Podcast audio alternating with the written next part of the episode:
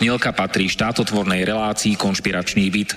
Poslaním relácie je boj proti nekalým praktikám, svojvôle, bezpráviu a organizovanému zločinu v orgánoch verejnej správy, boj proti korupcii a zneužívaniu štátnej moci na kšefty a súkromné záujmy. Poslaním relácie je i posilniť hlas verejnosti v otázkach demokracie, právneho štátu a podnietiť zvýšenie účasti občanov na rozhodovacích procesoch k správe veci verejných. Cieľom relácie je dosiahnutie transparentnej a efektívnej verejnej správy, otvorenie verejnej diskusie v bezpečnostných, protikorupčných a ľudskoprávnych témach. Relácia preto vo verejnom záujme realizuje kontrolnú činnosť, najmä na úseku Úradu vlády Slovenskej republiky, Policajného zboru, Kriminálneho úradu finančnej správy, Národného bezpečnostného úradu, Vojenského spravodajstva, Slovenskej informačnej služby, sústavy prokuratúry, súdov a prijatých medzinárodných záväzkov Slovenskej republiky. Áno, ide o nezávislé rádio Slobodný vysielač so sídlom v Banskej Bystrici.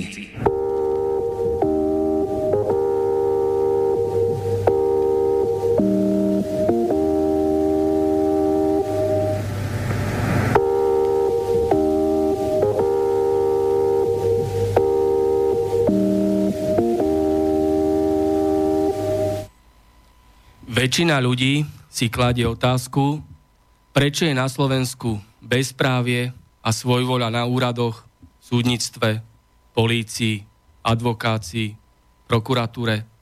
Prečo tu neexistuje základná spravodlivosť? Prečo tu neplatia naše ľudské práva?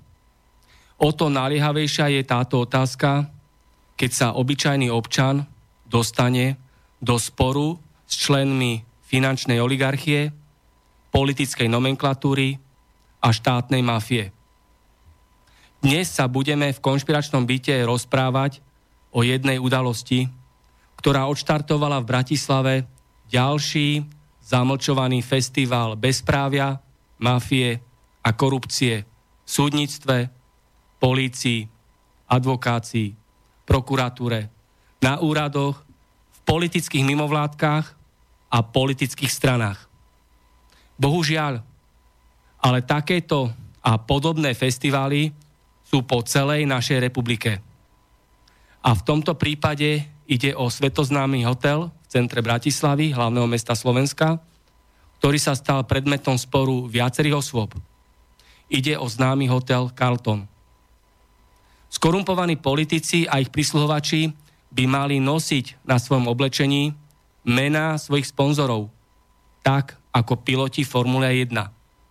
Všetci by sme hneď presne vedeli, kto vlastní týchto skorumpovaných politikov a ich prisluhovačov.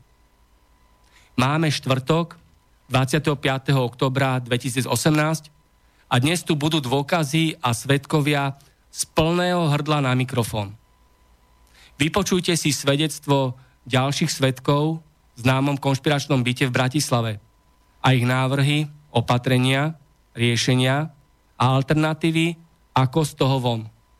Súdnictvo, prokuratúru, políciu, advokáciu, úrady, tajné služby, politické mimovládky a prorežimové médiá ovláda organizovaný zločin, politická mafia a korupcia vo vláde a v parlamente. Kým sa to nezmení, tak sa bude nadalej zväčšovať táto politická žumpa a totalitný režim. Ktokoľvek, kto nás teraz naživo v priamom vysielaní počúva, nech sa pridá do tejto otvorenej diskusie bez štátnej cenzúry.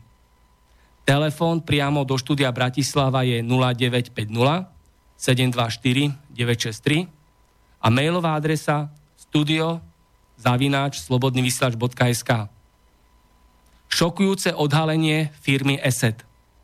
Je to počítačová firma, ktorej počítačové programy majú pod kontrolou milióny a milióny mobilných telefónov a počítačov. Ale nie len to, ale aj políciu, súdnictvo, prokuratúru, úrady, politické mimovládky a politické strany. Čo teda neviete o tejto firme? Aké má aj temné zákulisie a kde všade má svojich spolumajiteľov a konateľov? Mafia, korupcia, tajné služby, organizovaný zločin a bezprávie. Vypočujte si veľké svedectvo. Tu so mňou v štúdiu Bratislava sú už dnešní dvaja hostia. Pani inžinierka Zuzana Kalmanová, MBA. Pekný deň prajem. Dobrý deň. Na úvod sa nám predstavte, odkiaľ ste prišli, čomu sa venujete, kde ste študovali. Dobrý deň, takže moje meno je ešte raz Zuzana Kalmanová. E, mám 46 rokov, som matka dvoch dcer a od začiatku viac menej pracujem na Slovensku v krajine, vyštudovala som ekonómiu, financie, som auditor, medzinárodný auditor, slovenský auditor, teda v komore auditorov. E, vyštudovala som MBA v Oxforde. Od e, takmer ukončenia školy som pracovala v zahraničných zväčša amerických firmách, kde som 10 rokov pôsobila v audite, bežnom takom kariérnom postupe, kde som pokračovala následne som, eh, keďže som bola ešte pri privatizácii, alebo poradca privatizácii eh, finančného sektoru, teda rôznych bank, ako napríklad aj VUB banky, keď kupovala Intesa BCI. Pôsobila som aj v oblasti eh, bankovníctva. Neskôr sa dá povedať, že aj mojou zásluhou sa na Slovensku od, overil, alebo teda uspel Dell finančné centrum, ktoré má dneska viac ako tisíc zamestnancov, share centrum, ktoré viac menej sa presunulo z Írska na Slovensko vďaka práve tým úvodným procesom a úspechom, ktoré sme zvládli. No a e, ostatné roky od narodenia druhej céry by som povedala, som e, v realitách a spolu s manželom fungujem v realitnom rodinnom biznise, pretože je to viac menej podľa mňa nejaká taká budúcnosť Slovenska, že by sa mal že by sa malo viacej e, fokusovať a viacej by malo sa stávať tá ekonomika naša aj na rodinnom biznise. No a v rámci týchto realít e, vlastne bude to, čo dneska aj je téma. Sme s manželom dosiahli obrovský úspech e, a viete si asi predstaviť, že na Slovensku nie je ľahké podnikať a vôbec nie v realitách pretože to priemysel, do ktorého môže hoci kto vojsť a veľmi ľahko, bez nejakého špeciálneho know-how, že sú tam rôzne praktiky, tak nám sa podarilo, ako môj manžel e, hovorí, vyhrať olympiádu a to bolo, že sme sa nám podarilo po 5-ročnej práci manžela mojej, možno ročnej, získať hotel Carlton. Získali sme to s partnermi ESETu, čiže úžasný úspech, ktorý sme mysleli, že už na ňom budeme len stavať. Postupne to rozoberieme, že až taký úžasný úspech to nebol a je z toho naozaj politicko mašinéria mafiánska. Ešte nám doplňte, kde ste všade študovali? Tak ja som študovala ekonomickú školu v Bratislave a potom MBA som si postupne popri zamestnaní urobila Oxford Brooks University, a takisto mám uh, e, FCCA, to je, uh, to je účtovný taký štandard uh, pre auditora účtovníkov Európskej únie, čiže de facto môžem robiť audit účtovníctvo v hoci ktorej krajine Európskej únii a je to platný certifikát. Ďakujem pekne. A ďalším hostom je pán magister Erik Mikurčík, MBA. Pekný deň, Brian, tu v štúdiu Bratislava. Ďakujem pekne za privítanie, takisto pekný deň prajem všetkým, aj vám Martin. Tiež sa v stručnosti predstavím v krátkosti. Moje meno je Erik Mikurčík, mám 43 rokov, Zuzana je moja manželka, už niekoľko rokov. Máme spolu dve céry. Ja som študoval, po gymnáziu som, som študoval na Vysokej škole fakulty managementu, v Bratislave na Univerzite Komenského. V tom čase to bola jedna z prvých univerzít alebo škôl, kde sa vyučovalo v angličtine, takže ma to veľmi lákalo. Následne už po ukončení školy a po trochu pracovných skúsenostiach som išiel ešte pokračovať a podarilo sa mi dostať na Wirtschaftshochschule v Berlíne, kde som si spravil MBA. Počas školy základná, stredná, vysoká som aktívne hrával tenis. A bolo to vyslovene akože môj, môj život, škola tenis, škola tenis. A hrával som na Slovensku, na Slovensku najvyššiu súťaž Extraligu, v Nemecku, v Rakúsku, vysoké, vysoké súťaže. No a neskôr som začal trénovať, trénovať v kluboch, kde som hlavne v tom Nemecku fungoval ako playing coach. A postupne som sa vlastne z tohto, keď už tenisová kariéra sa postupne zavesovala na klinec, vrhol do pracovného prostredia. Pracoval som 3 roky v Orinži, teda ešte v tom čase to bol Globtel, takže som zažil ten prechod uh, od Globtelu do Oranžu. Neskôr som pracoval uh, a v rámci, v rámci Orangeu som vlastne už vstúpil a začal fungovať v realitách, kde som sa stal spoločníkom a konateľom našej, uh, našej realitnej firmy Artur Real Estate. A tým, že som sa pohyboval hlavne v zahraničí, a mal som teda ten ťah na Rakúsko, Nemecko, neskôr Anglicko, potom zase Rusko, čo začalo byť zaujímavé, tak som sa dosť sústredil na to prilákavať do našeho krásneho Slovenska alebo na naše krásne Slovensko zahraničných investorov práve z týchto krajín. Čo sa mi čiastočne aj darilo, bola to mravenčia práca, ťažká, ale vzhľadom na to, že tá euforia bola, ten realitný boom stále bol väčší a väčší, a toto ma vždy, vždy lákalo proste niečo tvoriť, niečo, niečo zväčšovať a skrášľovať.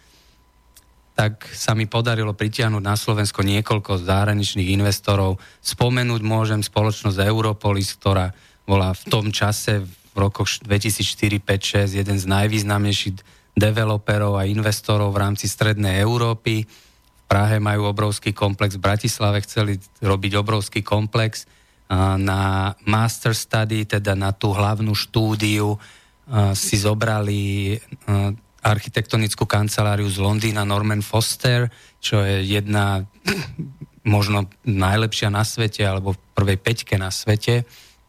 Následne som sa posunul do anglickej spoločnosti Dorchester Group of Companies, kde som pôsobil niekoľko rokov ako riaditeľ pre Európu, aj keď východisková stanica bola na Slovensku. Ďalšie aktivity Dorchesteru sú v Anglicku. V Anglicku pri Oxforde je Dorchester bezkonkurenčne najväčším developerom, kde prebudováva bývalé vojenské letisko na území 800 hektárov. Keď si predstavíte, tak to je malé mesto, to je mesto, kde bude žiť 15 tisíc ľudí. A bolo to bývalé vojenské letisko, takže tam, tam v čase studenej vojny pôsobilo vlastne v rámci NATO 20 tisíc e, vojakov. Boli tam školy, škôlky, obchody, všetko možné. Čiže ja som sa venoval tomu, aby som rozvíjal to naše krásne Slovensko, našu krásnu Bratislavu s Dorčestrom.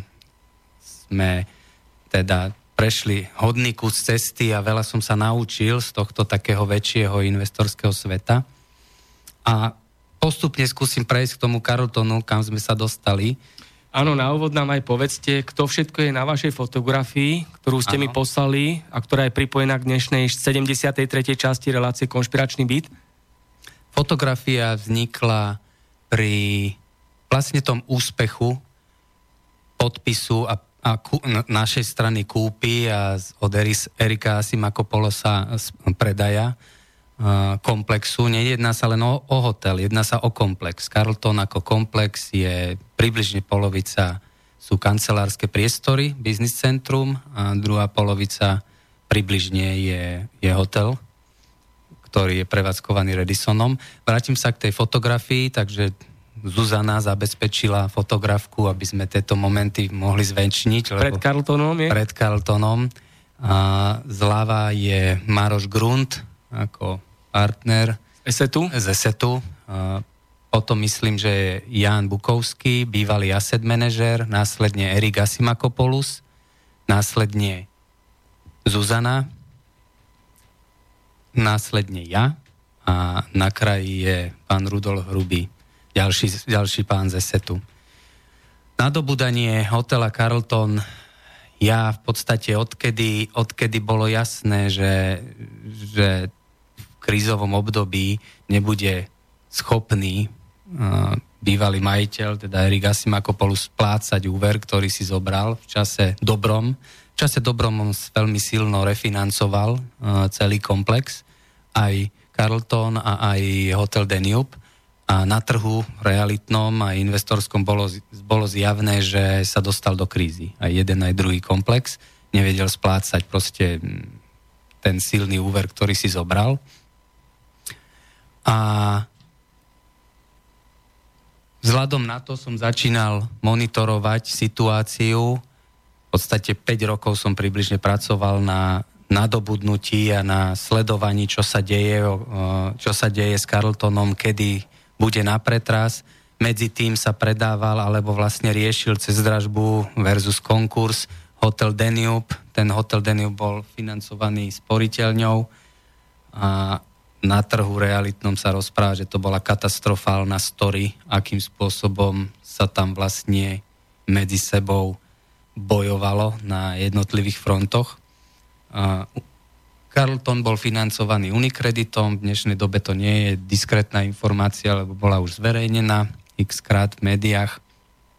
Unikredit sa rozhodol ísť, by som povedal našťastie aj rozumne inou cestou a išli koordinovanie spoločným predajom aj uh, s Erikom Asimakopolom ako vlastníkom, ktorý bol v predlžení.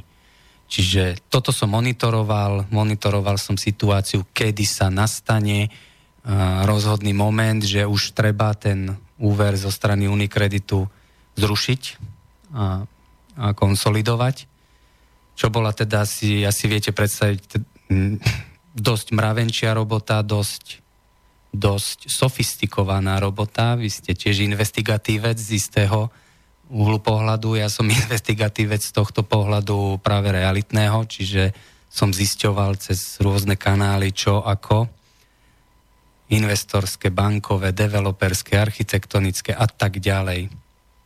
A snažil som sa byť pripravený v momente, keď bude naozaj ten Carlton komplex na predaj. Tri roky dozadu približne, no teraz už štyri, bol zrealizovaný taký tzv. market test, kde prvýkrát Unicredit a Jasimako skúsili na trhu zistiť v Bratislave, za akú sumu by sa dal predať No, tak ja skúsim len tak, také, také tvrdé čísla, aby ste si vedeli predstaviť a aby si aj poslucháči vedeli predstaviť. Carlton Komplex má približne 60 tisíc metrov štvorcových brutoplochy. Z toho približne 15 tisíc sú garáže, máme 490 radovo parkovacích stoisk, 25 tisíc je hotelová časť a tých 19 tisíc radovo sú kancelárie si predstavte, že to je, teda bavíme sa o srdci v Bratislave. Hej? Realitný trh teraz Bratislava je približne na úrovni 2000 eur na meter štvorcový užitkovej plochy. Je priemerná cena, keby sme zobrali rezidenčné nehnuteľnosti, teda byty.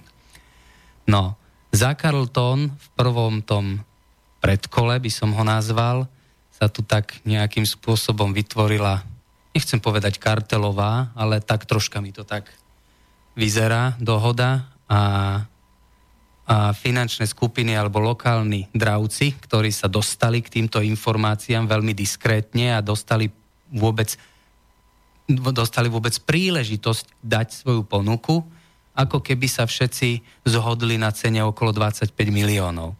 Čo keď si zoberieme, tak je menej ako 500 eur za meter štvorcový bruto plochy. Takže by som to tak zhodnotil, že tak trocha to bolo až, až, výs, až výsmech, ale veľkí hráči vedia sem tam držať spolu, keď to treba. Takže Unicredit a Jasimako sa samozrejme rozhodli, že toto nebudú akceptovať a mm, dali túto záležitosť bokom. Prišiel čas ale neskôr, ja som sa pripravoval, ja som oslovil uh, x fondov, ich investorov, mal som kopu stretnutí a ako náhle som získal záväzné potvrdenia na financovanie celej transakcie v nejakej oveľa vyššej sume, radovo dvojnásobnej, tak, tak som potvrdil svoj záujem na svoju spoločnosť, že mám záujem o kúpu. A podarilo sa mi teda presvedčiť aj Unicredit a Jasima Kopola, že som teda seriózny záujemca a začali so mnou seriózne rokovať. A ja si dovolím tvrdiť, vzhľadom na to, že potom som sa dozvedel aj viacej o procese, že som ako keby otvoril to druhé a finálne kolo, ktoré, ktoré bolo nakoniec úspešné, lebo sa nám podarilo kúpiť.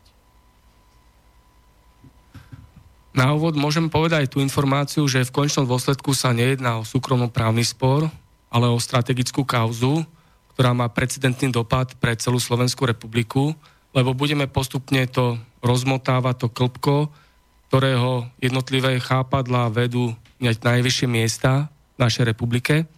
A ako sa potom vyvíjala situácia? No, v roku 2015 sa mi teda podarilo potvrdiť záujem a otvoriť aj, uh, otvoriť aj uh, komunikáciu s protistranou, teda s Unikreditom a s Asimakopolom a začali sme reálne rokovať o, o kúpe. Uh, pri, pri tých stretnutiach a pri tých rokovaniach už to vyzeralo, že, že bude zrealizovaný ten predaj priamo. Neskôr sa rozhodli použiť uh, PricewaterhouseCoopers ako konzultanta, ktorý bude dozerať nad transparentnosťou celého procesu, čo si dovolím tvrdiť, že bolo moje šťastie, pretože konkurenčnými ponukami boli uh, lokálne spoločnosti, ktoré mali veľmi silné informácie z lokálneho Unikreditu slovenského ale našťastie v mojom prípade, to aj našťastie, aj, aj môj, môj, môjim pričinením, keďže som stále búchal do stola, že veci musia byť transparentné, tak e, dozor nad predajom zo strany Unikreditu nakoniec vykonávala Praha a Viedeň. A Viedeň ako e, centrála pre workout celého Unikreditu. Pokračujem ďalej. Z hodou okolností v tom čase som už s Márošom Grundom, ktorý bol môj sused a sme spolu bývali, už mal... V Bratislave? V Bratislave. Už mal realitnú spoločnosť, ktor, do, do ktorej mi vstúpil. Mal som možnosť kúpiť diskontovaný alebo teda zlavnený balík bytov a hľadal som partnera. Zoznámili sme sa Tuto bola Zuzanina veľká rola, že nás, že nás vlastne zoznámila. A ako ste k nemu prišli? To je vlastne človek, veľký človek esetu, že? No jeden zo šiestich partnerov. No Zuzana... Pani Zuzana, ako? Ma, e, Maroš, vlastne oni bývali našej, e, na našej chodbe oproti nám. My sme dlhé roky ani netušili, že... Ste susedia. Že, vedeli sme, že susedia, aj sme sa zdravili všetko a sme netušili, že kto on je. Ja som to dlhé roky netušila. A viac menej sme sa vždy stretali vo výťahu alebo dole v garáži pri, pri aute. No a v podstate potom sa nám nejako na, narodili naraz céry a nejak tak pri jednom z mála kočíkovaní, čo som absolvovala, som sa zoznámila s jeho partnerkou. No a tak už nejak slovo dalo slovo a už som teda vedela, že kto je čo a tak ďalej. No a potom prišlo, potom prišlo taká nejaká situácia, kde nám vypadol práve z tejto transakcie nejaký investor, tak som ho prišla požiadať, že či by nemal záujem vlastne o reality, lebo on bol dosť taký aktívny v rámci toho nášho komplexu, kde sme bývali, čo sa týka nejaké spravovania majetku a tak ďalej. Je to vec, ktorá podľa mňa takýchto ľudí zaujíma, pretože je to niečo, čo si vedia ochytať z toho ich virtuálneho sveta, je to konečne niečo také reálne. No, tak som mala takú myšlienku, že proste odvážim sa, spýtam sa, však za to nič nedám. No a akože v podstate on sa chytil a veľmi rád a nadšený bol, išiel si pozrieť tie byty, ten balík, ktorý sme akože mali momentálne v ponuke. A, a jednoducho povedal, že ide do toho. Tak, Čiže to bolo, to bolo v podstate, akým spôsobom sme sa zoznámili s Marošom a jedného dňa, keď už ja už som bol vlastne potvrdený v transakcii o Carltone, tak uh, sme boli v meste a Maroš mi tak zahlásil, že no, však môžeme robiť veľa malých vecí, ale mohli by sme robiť aj niečo väčšie. No. A ja som mu tak, však sme boli už viac menej kamaráti v tom čase, približne v rovnakom veku, ako zobral som ho z toho IT sveta k športu a do spoločnosti a tak ďalej, ako keby som mu otvoril oči, lebo on už reálne tú aktívnu on aktívny manažment v tom esete nerobí. On, on Maroš, ako som sa dozvedel, tak bol veľmi dobrý programátor ale aktívny management, people management a tak ďalej, to, to on nevyková, nevykonáva. On vykonáva ako keby správnu radu alebo dozornú radu na nejakých uh, mesačných alebo dvojmesačných bázach.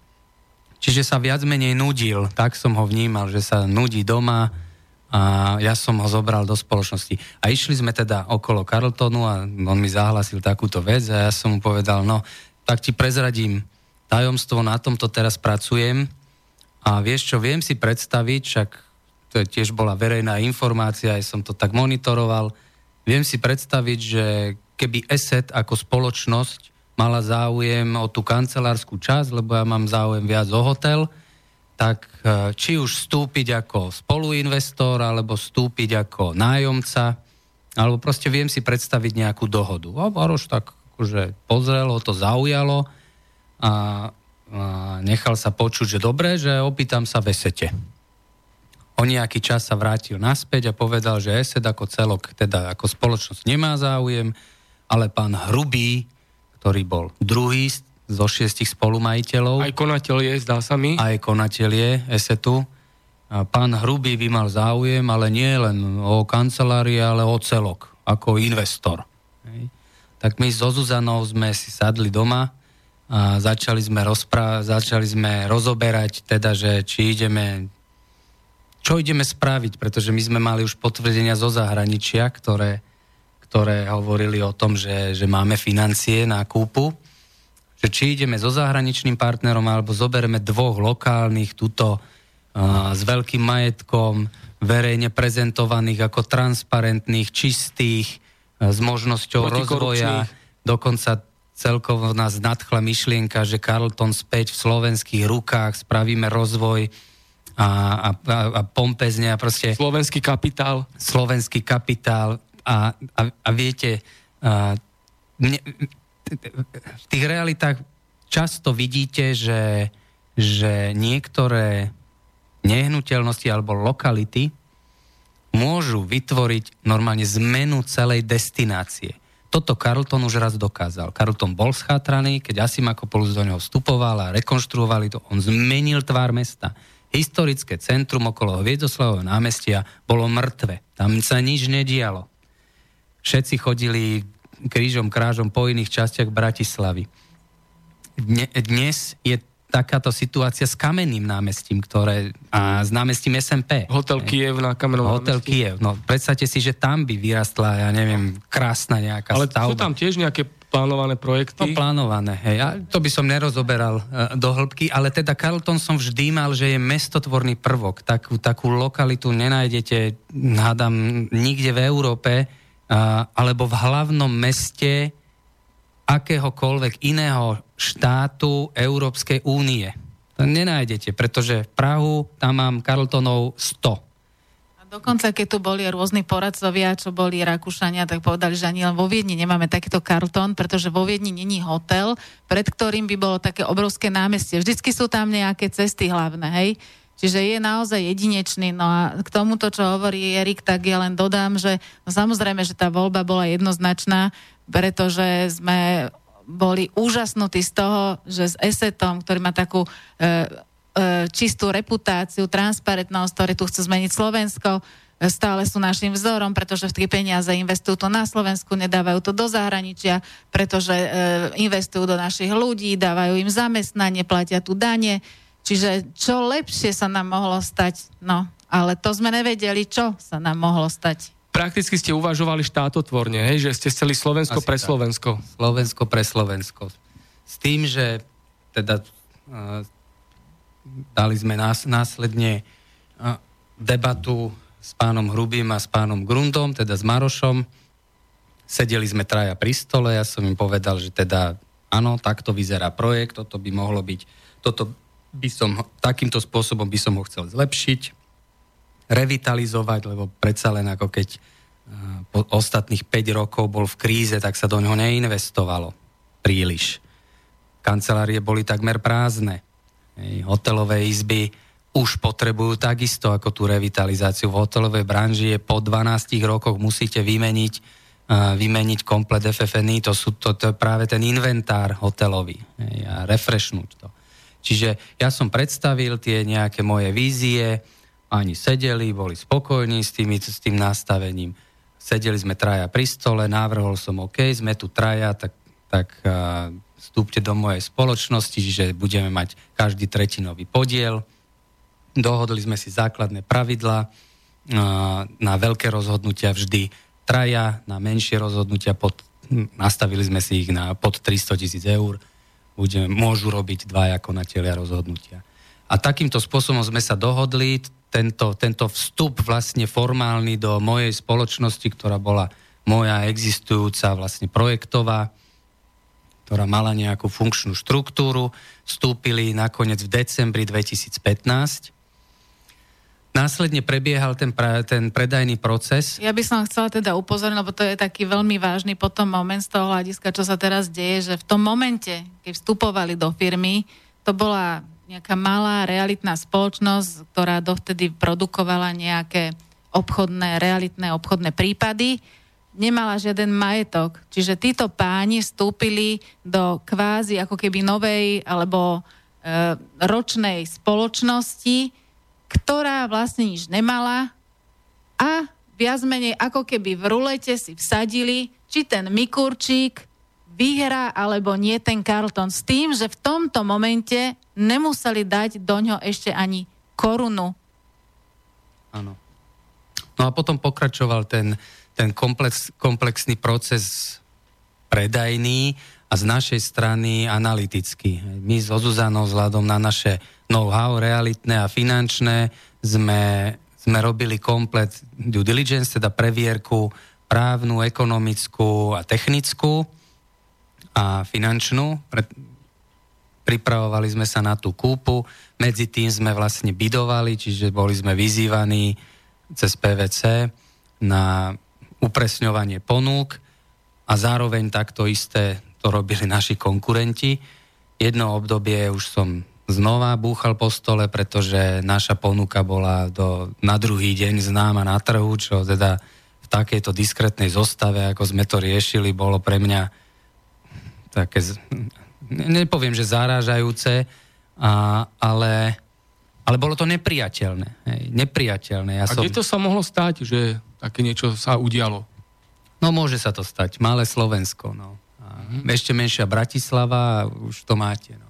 Čiže bohužiaľ, takže jedného dňa sme proste takisto vyvolali nejaké vážne rokovanie, to bolo na úrovni apríla a nejak som nastavil ultimátum protistrane predávajúcej, že OK, že buď teda takto, alebo ideme od stola a predávajte si to zase tu, budete mať zase ponuku 25 miliónov, to vám garantujem. Hej.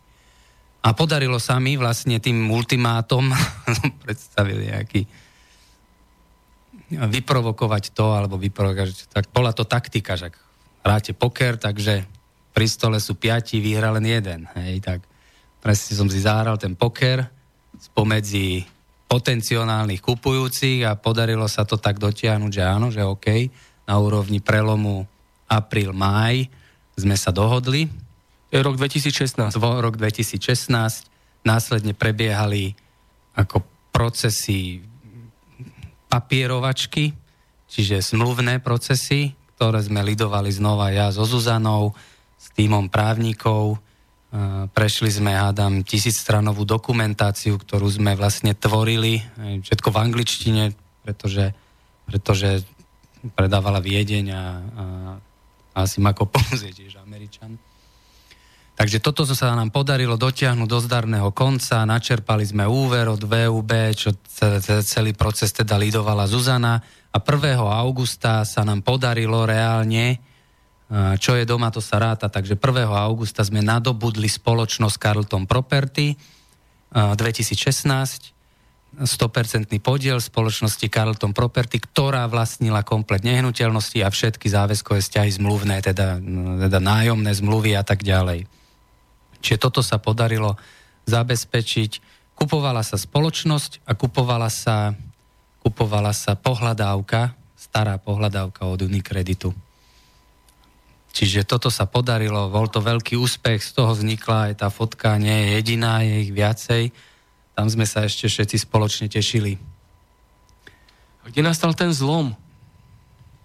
som dodala vlastne, že celé to bolo tak nastavené a vychádzalo to aj nejak z našej skúsenosti, aj z celého toho backgroundu eh, jednotlivých zúčastnených, že viac menej my, eh, alebo teda Erik bude manažovať a oni budú finanční partnery. Presne tak, ako to fungovalo v tej spoločnosti s Marošom Grundom, presne tak, ako celý tento proces výberový prebiehal, že my sme mali absolútnu uh, ako právomoc a absolútnu kompetenciu Uh, uzatvárať a rozhodovať o jednotlivých zložkách zmluv a transakčných prvkov, ktoré mali sme samozrejme nejaké limity, že pokiaľ môžeme ísť. A v rámci toho vám rovno poviem, že sme ušetrili od tej ceny, ktorú bol ochotný akože naši partneri pristúpiť, sme ušetrili uh, cca 8 miliónov, hej, čiže uh, to, toto je také paradoxné, že keď nás tuto niekto obvinuje, že sme niečo chceli pre seba, tak viete, my sme mali strašne veľa príležitostí niečo pre seba chcieť a nikdy sme to ani nemali akože v úmysle. Proste jednoducho, tu sú tie paradoxy, že za dobrotu na žebrotu, hej.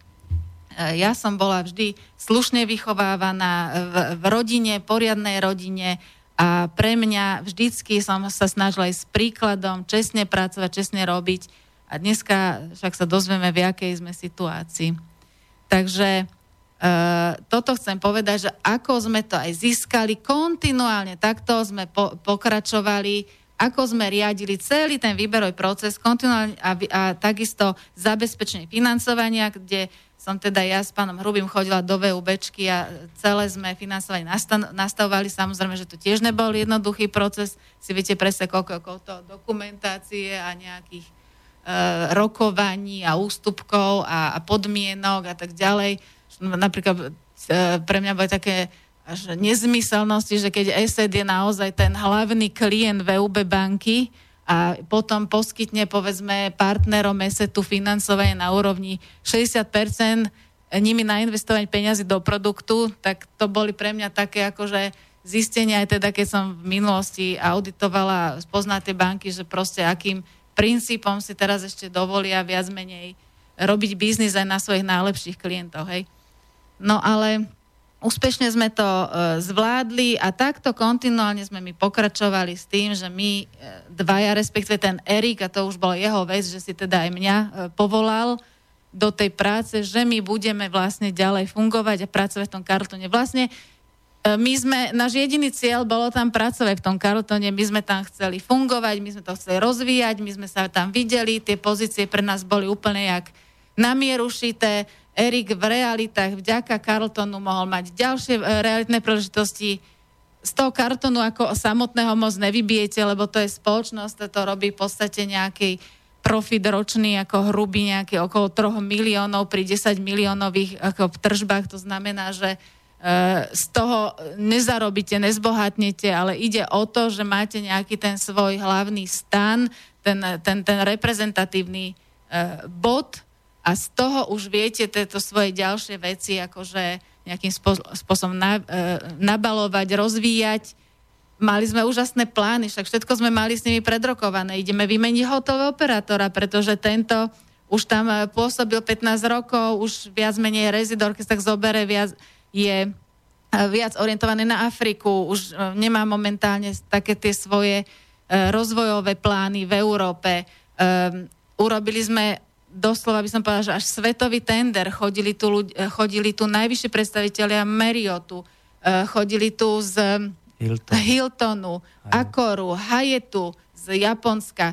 Proste také šarže chodili a ponúkali nám, ponúkali nám ponúkali nám nejakým spôsobom nový produkt na tento hotel, pretože tento hotel, akože síce vy vlastníte nehnuteľnosť, ale manažuje vám ho buď niekto, nejaká sieť, čo je hotelová, čo to ovláda, alebo si ho manažujete vy sám s tým, že si kúpite od nich takú akoby licenciu, francízu a oni vám dajú všetky tie postupy a procesy, ak to máte robiť a e, jednotlivé pravidlá, hej.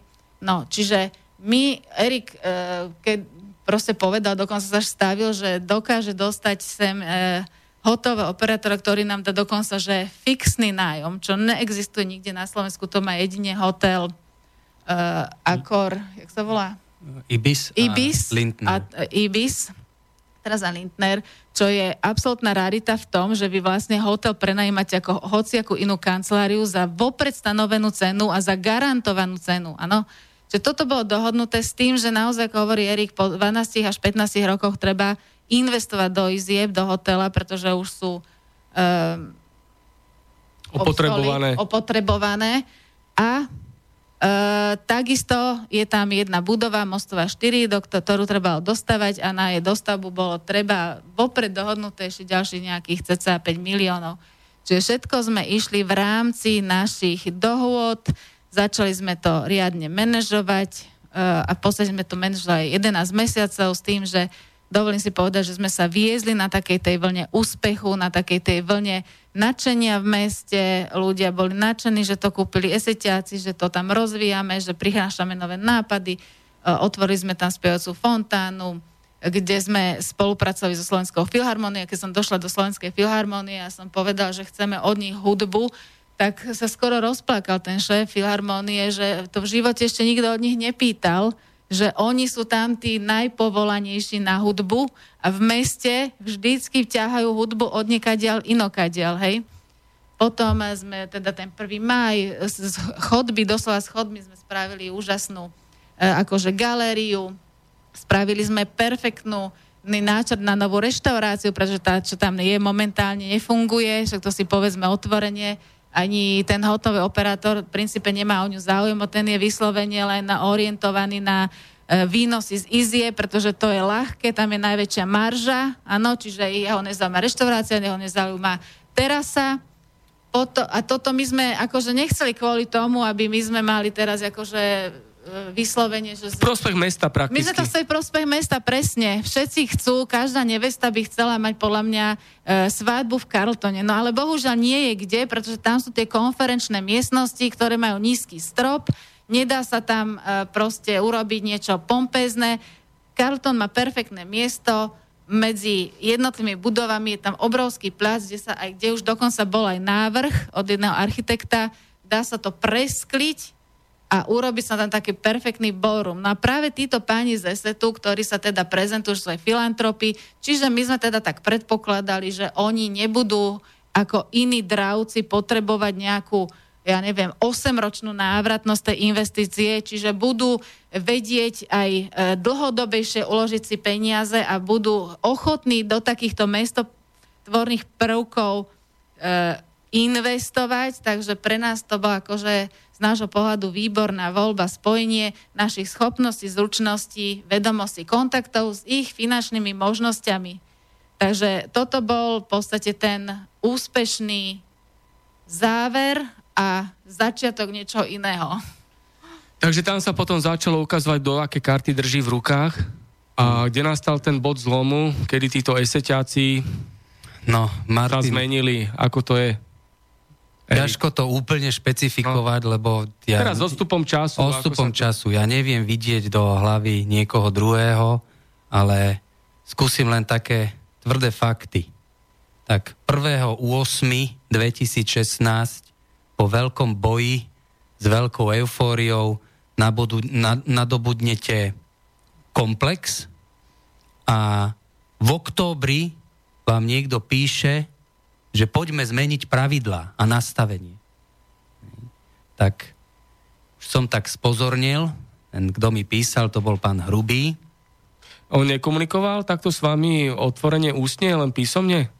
Aj ústne, ale teda na mesačnej báze, my sme mali na mesačnej báze také pravidelné bordy, alebo teda stretnutia na úrovni Takže partnerov. Takže tam nastal postupne ten bod zlomu, že začal ano, takto špekulovať. Áno, hej. A dnes viem tak zhodnotiť vzhľadom na to, že som sa stretol s x ľuďmi, čo sú mu veľmi blízky.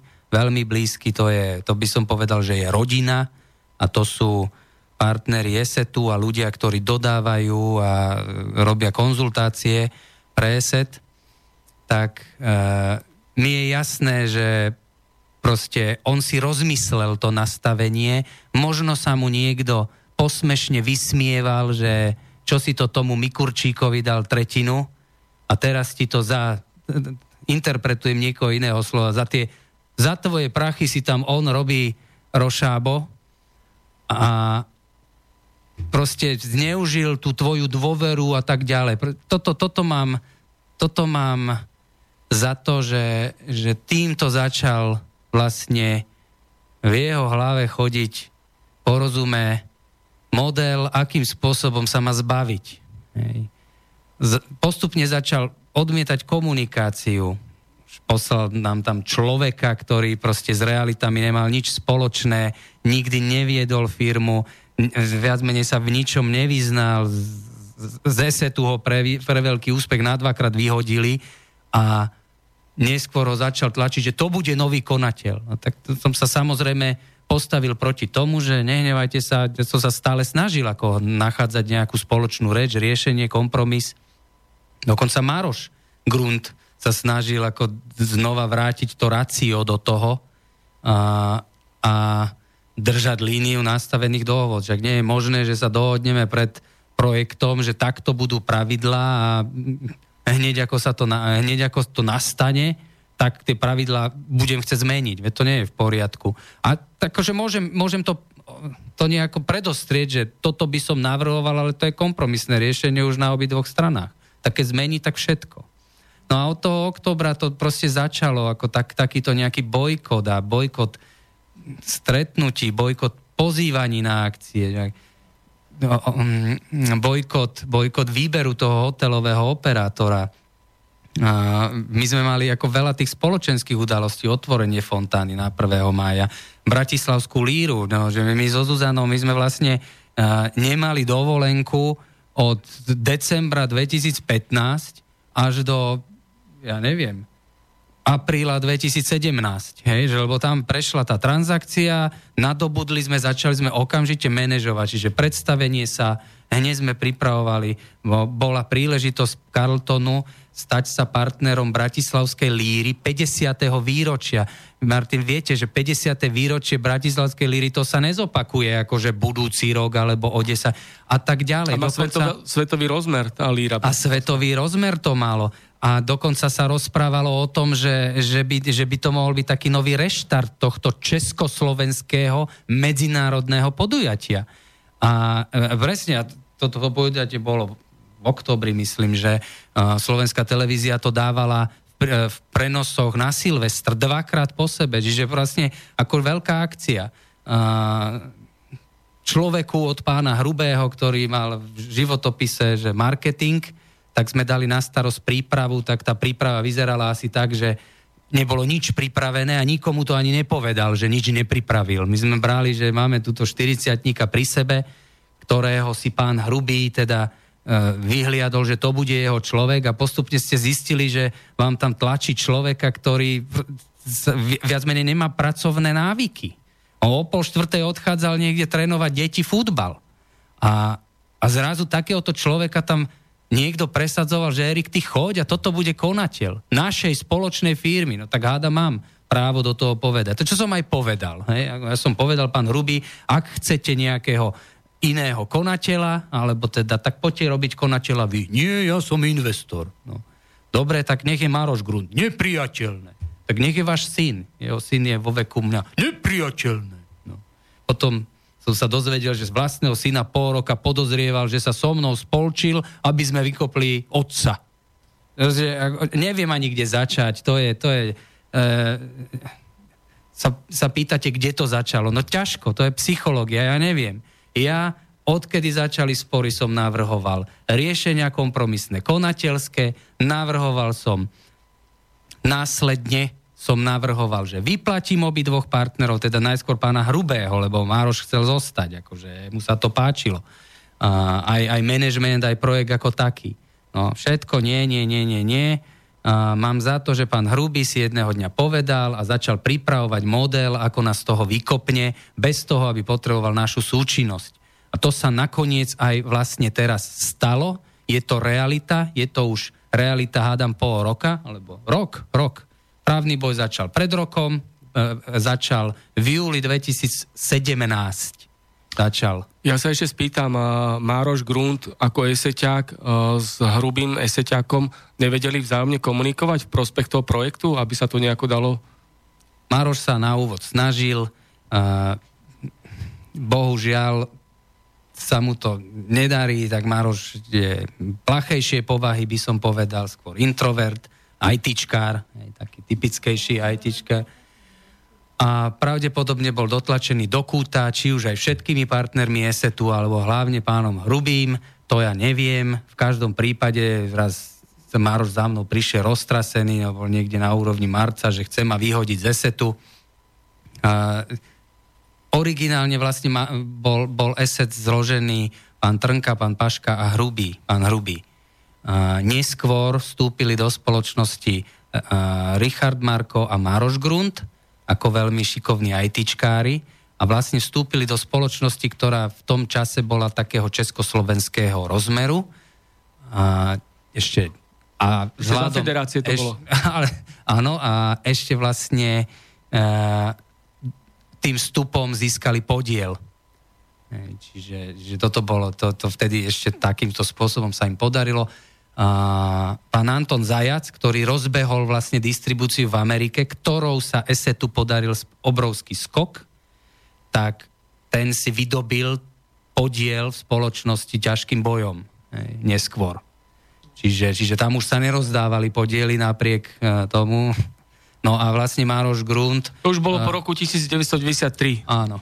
Ale to sú, to sú tak e, tie, tie úvody. Ale Mároš Grunt vlastne ďakuje pánovi Hrubému za to, že mu vtedy schválil podiel, čiže on mu musel byť akože vďačný a bol neskôr zatlačený do kúta. Dokonca jedného, jedno obdobie tam bola taká akože zmrazená komunikácia. Pán Hrubík vykal Marošovi a no, no, po hoteli, že ho zradil a to bolo už také vyhrotenejšie vzťahy. No. Ale vlastne, akože, aby som sa k tomu vrátil, no, no pravdepodobne pripravoval model a už, už v nespokojnosti a z nevôle hľadať akékoľvek kompromisné riešenie, model, ako nás z toho dostať. No, o to horšie je to, že vlastne ste sa tým pádom zapletli s justičnou mafiou neskôr. Tam nastali tie tragické udalosti, o ktorých budete rozprávať. Vlastne ste zistili na vlastnej koži, ako funguje bezprávie v tomto štáte, čo robia kontakty finančnej oligarchie a zločineckej máfie na najvyšších miestach v prokuratúre, súdnictve, policii. Tak skúsme ďalej pokračovať od toho pomyselného bodu zlomu. Toto vlastne, čo Erik vysvetlil, tak je jeden, ako by som možno aj povedal, že bežný obchodný spor, ktorý by sa mal na nejakej komunikačnej úrovni medzi partnermi upratať. Áno, tuto jednoznačne akože zlyhala vzájomná komunikácia, pán Ruby to definuje, že zlyhala dôvera. Ja sa teda pýtam, ako je možné, že keď sme to nadobúdali, dôvera nezlyhala, ale až po nadobudnutí zlyhala. A keď sme sa opýtali, že teda, veď aj v parlamente treba povedať, keď niekomu uh, vyjadrujete stratu dôvery, že aký je dôvod, tak aj my máme právo vedieť stratu dôvodu, tak on nám proste povedal, že on nemusí nič vysvetľovať. Áno? Takže uh, prišlo tam takémuto ľudskému komunikačnému sporu, ktorý sa mohol prejaviť aj do nejakých obchodných sporov. Avšak, a všetko by možno dneska už bolo vyriešené nejakou dohodou, keby neprišlo k tomu, čomu sa teraz e, dostávame, že by do tohto obchodného sporu zasiahol samotný štát a postavil sa na stranu týchto oligarchov a vykonával v ich prospech nezákonné, uh, neštandardné aktivity. Tak, dostávame sa vlastne do toho jadra celého problému. Máme pomaly hodinku za sebou. Spýtam sa, dáme si krátku hudobnú prestávku a potom to už celé rozbalíte so všetkými konzekvenciami, súvislostiami, skutočnosťami, faktami, dôkazmi. OK, dobre. Takže dáme si pieseň Boj sa začína nech sa páči a potom pokračujeme ďalej. Pozriem na oblohu, orol plachtí nado mnou. A ja stojím na zemi. V rukách s čiernou zástavou. Chcel by som byť ako on, voľne lietať nad zemou,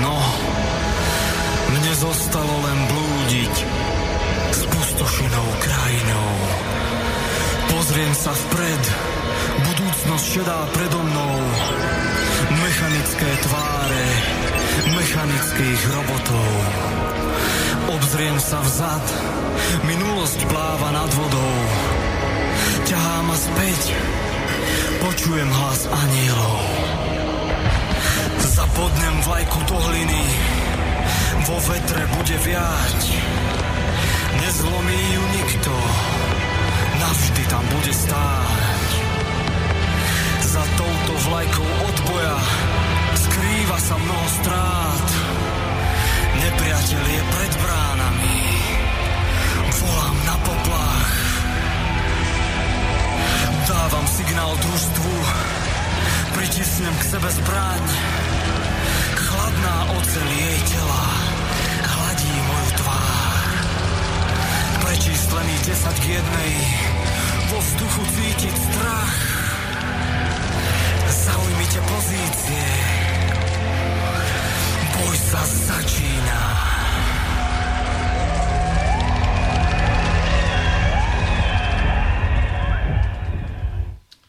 Môžeme dookola nariekať alebo nadávať na kohokoľvek, ale v skutočnosti je na každom z nás, ako bude Slovensko vyzerať a ako sa tu žije a ďalej bude žiť.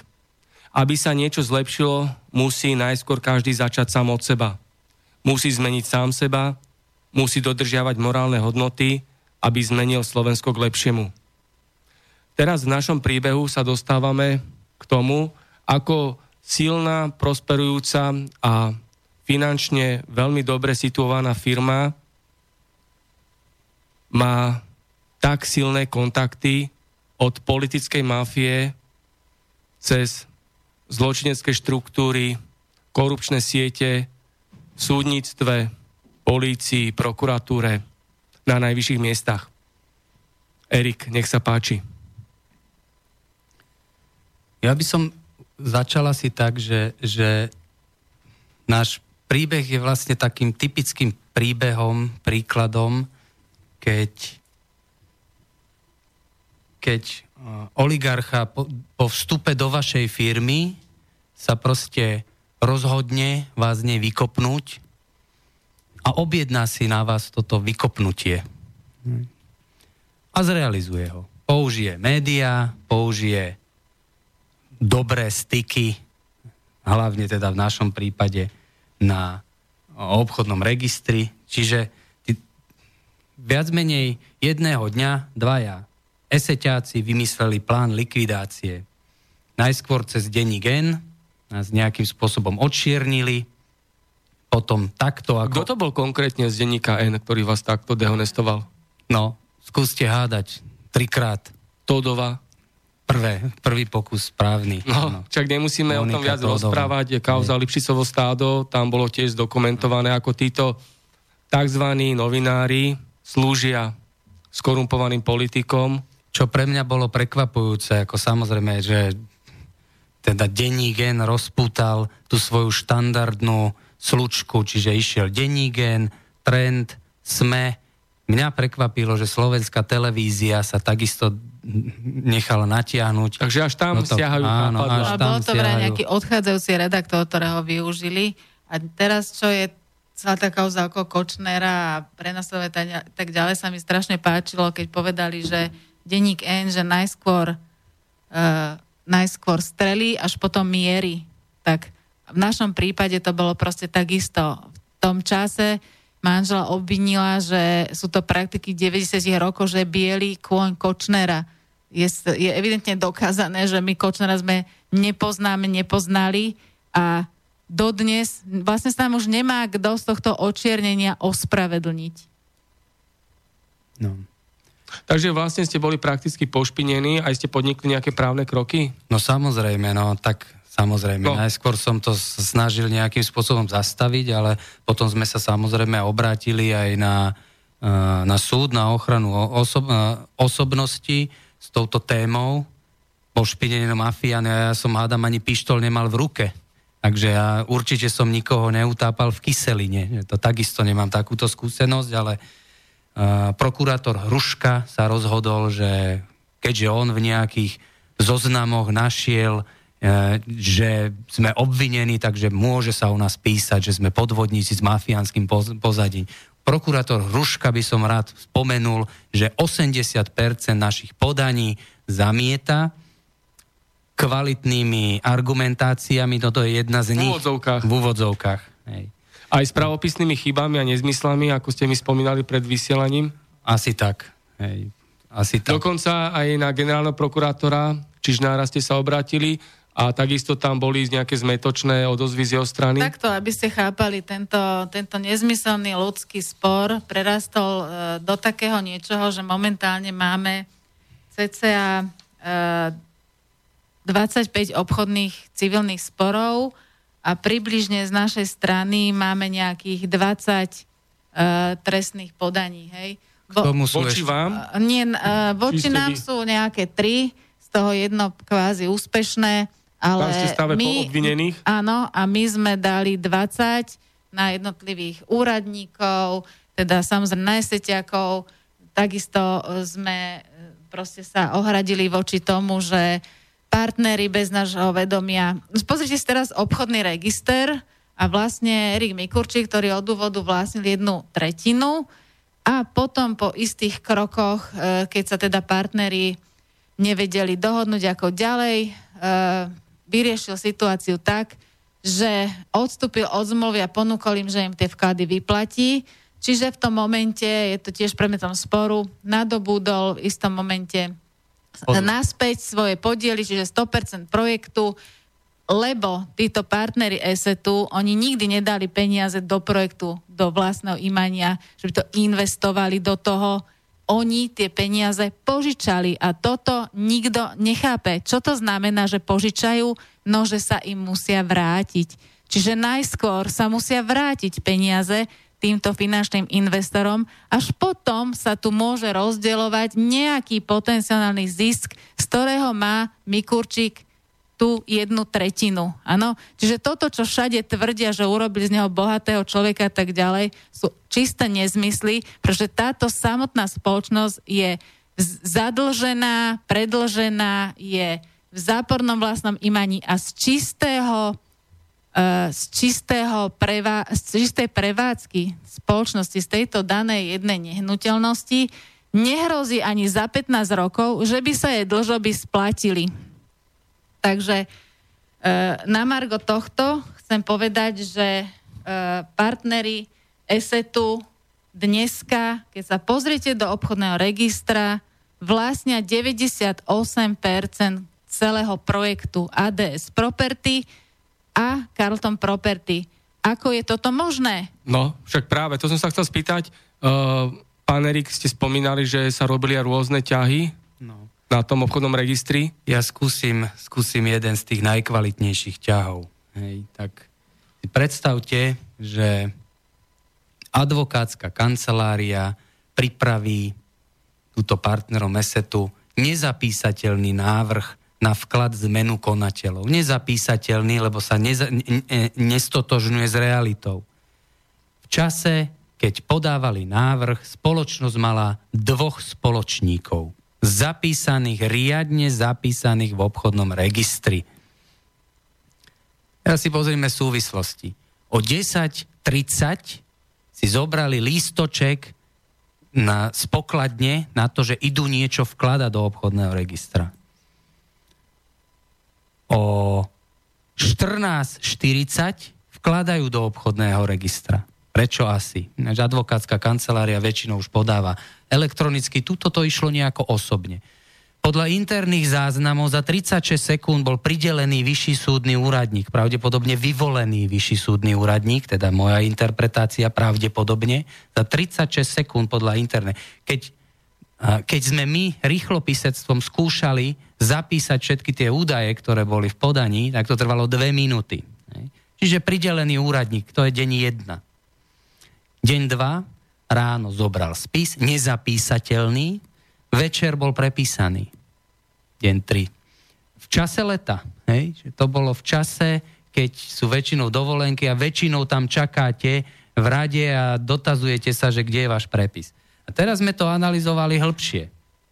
Čiže advokátska kancelária spraví roz, podanie pod menom rozhodnutie jediného spoločníka. Pritom v obchodnom registri svietia dvaja.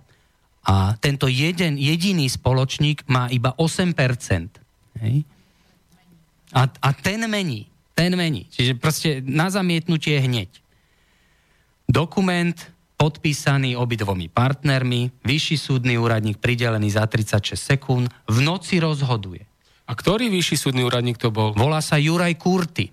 Pozreli sme sa na no. druhú stránku veci. Ano. Takže tento pán Judr Juraj Kurty figuroval predtým v 40 spoločnostiach rádovo, v obchodnom registri sa to dá dohľadať. Kým išiel pracovať na súd?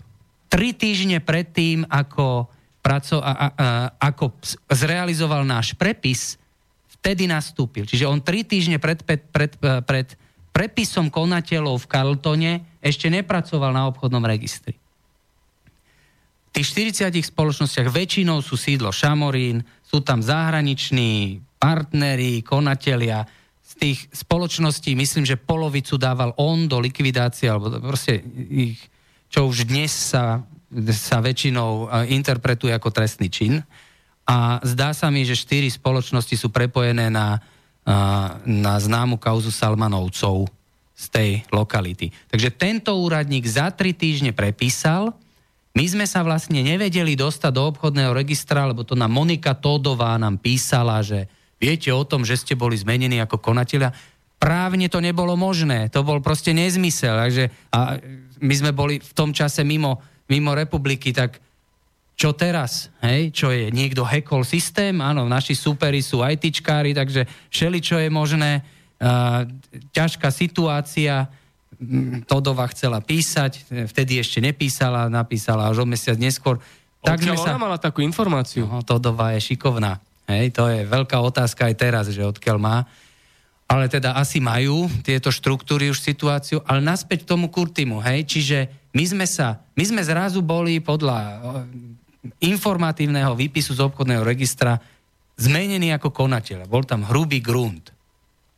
Hej. Chcel som sa dostať do obchodného registra, do, do zbierky listín a si predstavte, že zbierka listín aj obchodný register, lebo dávate všetko do, do, do podateľní dvojmo. Ani jedno, ani druhé mi nesprístupnili. Mne ako spoločníkovi a mne ako predchádzajúcemu konateľovi. Že ak je to možné? podľa pravidiel vám to musia ako keď máte tak, takýto právny záujem, keď ste spoločník alebo konateľ, vám majú povinnosť to odovzdať bezodkladne. Bezodkladne není za tri dni. Hneď. A preto to tam je dvojmo. Neskôr zistíte, že spisy zobrala pani ministerka Žitňanská. Čo robí s našimi spismi? Jakého dokonca, titulu? Áno, presne tak. Dokonca bolo medializované aj, že sa vyhrážal menovaný Áno hrubý uh, tými kontaktmi na Áno, ministerku. Hej. V tom čase, keď bola Žitňanská ešte ministerka spravodlivosti. Áno, hej, Čo k tomu? Čo k tomu? Ja ešte dokončím no. túto, túto to kolečko, lebo to neuveríte. To je proste, to je kocúrkovo. Čiže predstavte si, že advokátska kancelá spraví nezapísateľný zápis, e, reálne ho zrealizuje vyšší súdny úradník, vy sa potom mesiac neviete dostať do k spisu, približne mesiac som sa tam nevedel, tak som sa nahlasoval predsedkyne súdu, BA1, eh, podpredsedovi, proste nič. Následne konečne dostala naša, naša právnička termín, že už bude spis, tak sme sa po mesiaci pátrania, čo nás vyhodili z Carltonu a eh, až fyzicky vyhadzovali z kancelárií, proste nenormálne. sbs tam bola? sbs pán Hrubý potvrdil sbs Eagle Security, ktorá má evidentné prepojenie na mafiánskych zoznamov evidovaných jakšíkovcov, čiže toto je zostava, s ktorou sa teraz partneri ESETu dávajú dokopy, mimo iného. Protikorupčný. Protikorupčný. ESET, áno, aj tá ich nadácia. Ozaj na tú ich nadáciu ste sa obratili? Samozrejme, zamietli nám naš, naše podania, vysmiali dokonca, no, že to je tiež taký výsmech. Lebo... Takže je to klasická politická mimovládka, ktorá falošne sa vydáva za to, čo robí. No, ja neviem, ja akože... Ja keď... Akože boje proti korupcii, no, ale... Samozrejme, hej, že to bojujem proti korupcii, ale len odtiaľ potiaľ. Ako náhle to ide na našich, tak my do toho nechoďte. Hej, že no to je... späť tomu obchodnému Čiže, registru. No? obchodného registra ma reálne mi tie podklady pripravili o 3 týždne, o 3 alebo o 4 týždne. Tak prišiel som celý, že, že na základe čoho? Lebo normálne máte v obchodnom registri na spodu v poznámke, že na základe akého úkonu alebo listiny sa zrealizoval zápis. To tam chýbalo. Zaujímavé, hej? No, neuveriteľné. Tak už sme tam teda boli. Po a obchodný register nám nakoniec odovzdal podklady a boli prázdne. Bol tam iba môj podpisový vzor, normálne celá zložka preč. Hej, že tak sme tam spravili. Humbuk, že toto si robíte srandu. Tri týždne čakáme, dáte nám termín a otvoríte nám prázdnu zložku. Veď to nie je normálne. Ja okamžite volám nejakú televíziu, aby, aby tu spravila online záznam z tohto. Tak sa zlakli tie pracovničky, začali behať po kanceláriách. To behanie trvalo asi hodinu po hodine, že ešte nám chýba dokument, na základe ktorého bol zmenený konateľ a že ako je to možné. Znova vybehla predsednička, že bolo to zamknuté pod predsedu uh, v kancelárii a on je na dovolenke, tak našťastie asistentka mala kľúč a doniesli rozhodnutie jediného spoločníka. Takže my pozeráme, že jak je to možné, že to niekto prepísal. Pokračujeme ďalej v pátraní. Predstavte si, že tento prepis sa realizoval 17. 10. bolo podané ale iné podanie. A podľa všeobecných uzancií, ako náhle máte podané podanie skoršie, tak neskoršie podanie musí čakať. No v našom prípade, čuduj sa svete, nečakalo. Tak sa zase zamýšľate, toto niekto hekol, alebo čo sa stalo, napísali sme stiažnosť predsedkyne súdu, že toto sa udialo, že bolo preskočené konanie. A teraz citujem čo nám odpovedala predsedkynia súdu. Takže, Anna Kašajová je predsedkynia OSD. Bratislava 1. Bratislava 1, pod ktorý spada obchodný register. Hej. Na zhrnutie dodávam. Systém Corvin, ktorý je zápisový informačný systém obchodného registra, by mal v rámci jednej a tej istej spoločnosti blokovať automaticky všetky neskoršie konania RE v prípade, ak bolo konanie ex re z dôvodov bla bla bla. Ak však sudca začne pracovať návrh a konania blokované, a, tak to môže odblokovať. Čo považujem za potrebné a podstatné uviezť hneď na začiatku, je, že obchodný register pracuje v informačnom systéme Ministerstva spravodlivosti nazývanom Corvin.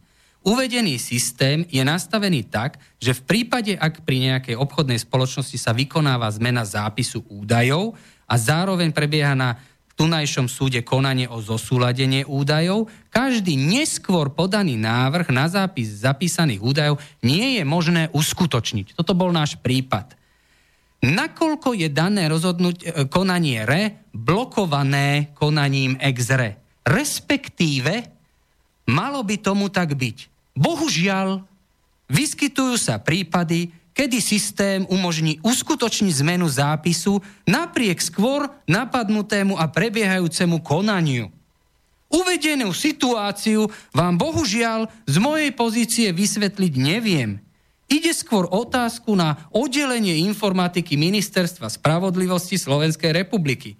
Okresný súd nemá možnosť do tohto zasahovať, prípade, že tunajší zistí, že k blokácii nedošlo, je možné blokovanie ďalších zápisov vynútiť. Takže ona vlastne, predsedkynia Bratislavského súdu číslo 1, ano. legalizovala podvody že môžu sa robiť podvody. Nie, ale nelegalizovaná vlastne hovorila, viac menej týmto spôsobom priznala, že sa tam stalo niečo neštandardné. Áno, a že nevie to nejako ovplyvniť. Odporúčila nás na to, aby sme išli na informačné oddelenie na ministerstvo spravodlivosti. Samozrejme, dali sme tam dopyt, že v ktorom e, období počas tohoto roku e, systém mal nejaké chyb, chyby, zlíhania tak ďalej dali na odpoveď, ani jeden termín sa nezhodoval s našim termínom. Následne na to sme teda opätovne e, boli v tom, že teda nebola to žiadna systémová ani počítačová chyba, musela to byť ľudská chyba. Tak sme sa obratili na predsedu Krajského súdu, aby teda prešetril túto vec a on nám vlastne odpovedal niečo v takom zmysle, že áno, bolo to niečo neštandardné, ale teda sa to podarilo tomu zapísať A v princípe v takejto situácii, keď e, je to zapísané, manuál informačného systému nehovorí, že čo treba robiť.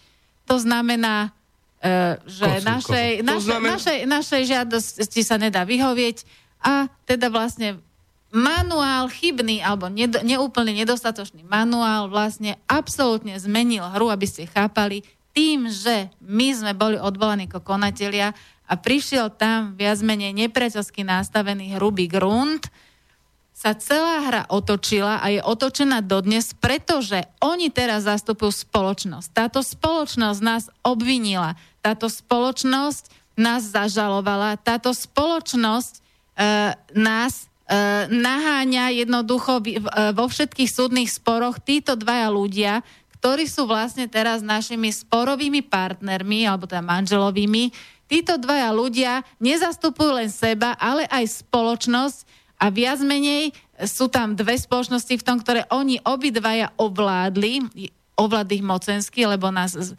vlastnej kancelárii ma vyhodili, nepustia ma stolu, nepustia ma k počítaču, vypli mi moje konto, vypli mi moje mobilné zariadenia, e, dokonca dali, že fotky na vratnicu, že títo dva nesmú. To mi povedzte, že kde to v esete, toto komu spravili v esete, hej? A následne na to, ovládnu aj formálne túto spoločnosť takouto nelegálnou zmenou konateľov. Všetci hlavu do piesku, vedia, že sa tam stalo zle, pretože okrem iného, čo Erik nespomenul, je, že bolo aj neodkladné opatrenie, že nesmú meniť orgány a okrem toho, bo celé toto, čo hovorí, že rozhodnutie jediného spoločníka, sme takto našli papier, výpis obchodného registra, ktorý bol sfalšovaný. Prvá strana bola z dátumu, keď naozaj ešte bol jediný spoločník a posledná z dátumu, keď už boli spoločníci dvaja. A toto predložia úradníkovi. A úradník, ktorý si píše, do, robí zmenu v zápis, zápisu v obchodnom registri, v tom samom e, systéme si neskontroluje vlastne, čo je aktuálne vo výpise, že kto je vlastne spoločník a či ten 8% môže položiť 92% a rozhodnúť o tom, že mu zmení konateľov a jeho štatutárne orgány. A tento nezmysel pretrváva dodnes, nemá to kto opraviť. A čo sa teraz deje? No deje sa to, že momentálne legalizujú, legalizujú tie svoje chybné kroky z júna 2016. Už je to v podstate celé zlegalizované, ale my stále tvrdíme, čokoľvek oni urobili, vtedy to urobiť nemohli, má sa to meni- zmeniť spätne. Spätne by sa zmenilo, že naša spoločnosť není proti nám, naša spoločnosť nás neobvinuje, naša spoločnosť nepre, uh, nebojuje v sporoch proti nám, ale náš prospech respektíve je neutrálna. Dobre, ja sa takto spýtam. Eh, Predsedkynia okresného súdu Bratislava 1, Kašajová, s tým nepohľa nič. Tam vám dala len výhovorky. Áno. A prakticky eh, povedala, že sú možné podvody, hej? Keď to Áno, tak zoberieme polopatisticky. Prakticky, A, a no. ešte sa opýtam takto, predseda Krajského súdu Bratislava Sádovský takisto vlastne nevykonal žiadnu kontrolnú Nie. činnosť. Takže vlastne uh, neporiadok, slušne povedané, respektíve podvod zostal legalizovaný. A vy na to doplácate. Áno. Spýtam my sa sme- takto, dali ste podnet na prokuratúru alebo policiu? Áno, my sme na tento podnet samozrejme dali, aj vzhľadom na to, že v spise bol tento poskladaný, zmanipulovaný výpis obchodného registra. A si predstavte, si tento pod, podnet sme dali ešte v auguste, v auguste 2017. Traja vyšetrovatelia sa už venovali tejto, tejto záležitosti. Traja vyšetrovatelia a, a všetci traja spravili, proste vytvorili, spracovali žiadosť o zbavenie mlčanlivosti vyšších súdnych úradníkov, ktoré, ktorú poslali predsedkyne súdu Kašajovej.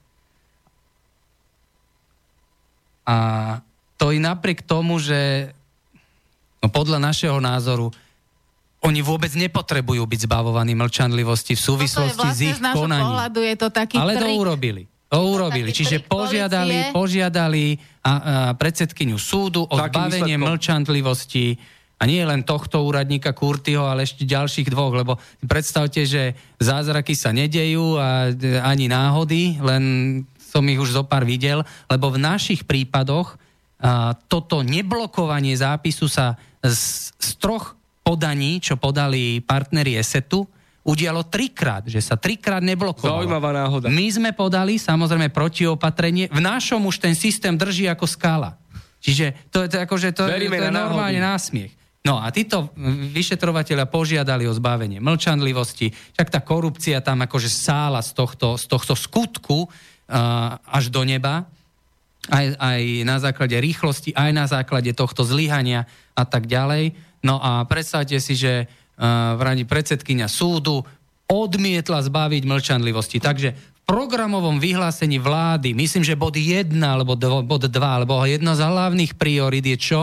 Boj proti korupcii. Toto je prvé. A teraz tu máte evidentné manipulovanie so spismi v rámci obchodného registra, čo je mocenské zmocnenie sa spoločnosti a predsedkynia sa rozhodne nezbavovať mlčanlivosti. A prečo nezbavuje predsedkynia mlčanlivosti nejakého úradníka, ktorý tam pracuje tri týždne, veď to nie je ani, ani z, toho, z, toho, z tej stránky, keby to bola nejaká Skúšobnej dobe minimálne. No a ešte to je druhá vec. No. A ja doba, sa spýtam, he? ako to zdôvodnila ona takúto absurdnú situáciu, že keď vyšetrovacími orgánmi bola vyzvaná, aby zbavila mlčanlivosti? No, ona, to, to, to, to my nemáme úplne no, tento a spis. A ďalšia dôležitá je... otázka je, obrátili ste sa na v parlamente na politické strany, obrátili ste sa na nejaké iné mimovládky, obrátili ste sa na nejaké médiá.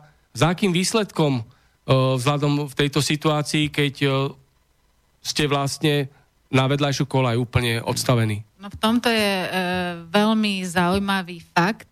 Opozičných že, politikov napríklad. Že tu sa všetci boje jak čert, samozrejme Eh, všet, dokonca ani koalícia, ani opozícia do nich nejde. Máme dokonca také, také um, odpovede, že dokonca pani Remišová sa bojí e, dotknutej témy, lebo ona to považuje za obchodný spor, pričom jasne som jej dala najavo, že tento spor je, e, tento spor je, sa už týka vlastne aj štátu, lebo do ňoho štát zasiahol. E, máme jednoducho mainstreamové médiá všetky akože sa otočili chrbtom. Na, najskôr prišli teda ako s tým, že nás roztrhať, ale teda keď si vypočul ten príbeh, tak vlastne zistili, že žiadna senzácia nie je. Nie, o čom písať, stiahli sa. Na to sme im dali dôkazy, že tak teraz mi vysvetlite a napíšte, ako vtedy si napísali, že oni ovládajú spoločnosť, ako je možné, že Mikurčík stratí tretinu, má len 2% a nevidel za to ani euro a nesúhlasil s tým, nezúčastnil sa na žiadnom valnom zhromaždení, nebol prizvaný, nebol informovaný. Dokonca sú to také nuancy, ak no všetci spolupracujú s tým esetom, to vám poviem teraz jednu perličku, že v čase, keď e, navyšovali základné imanie v ADS Property, to je tá materská spoločnosť a karton Property, VUBčka vypla SMS notifikáciu Erikovi Mikurčíkovi, aby nevidel, že tam e, oni vkladajú základné imanie. A za tri dní mu to opäť zapla.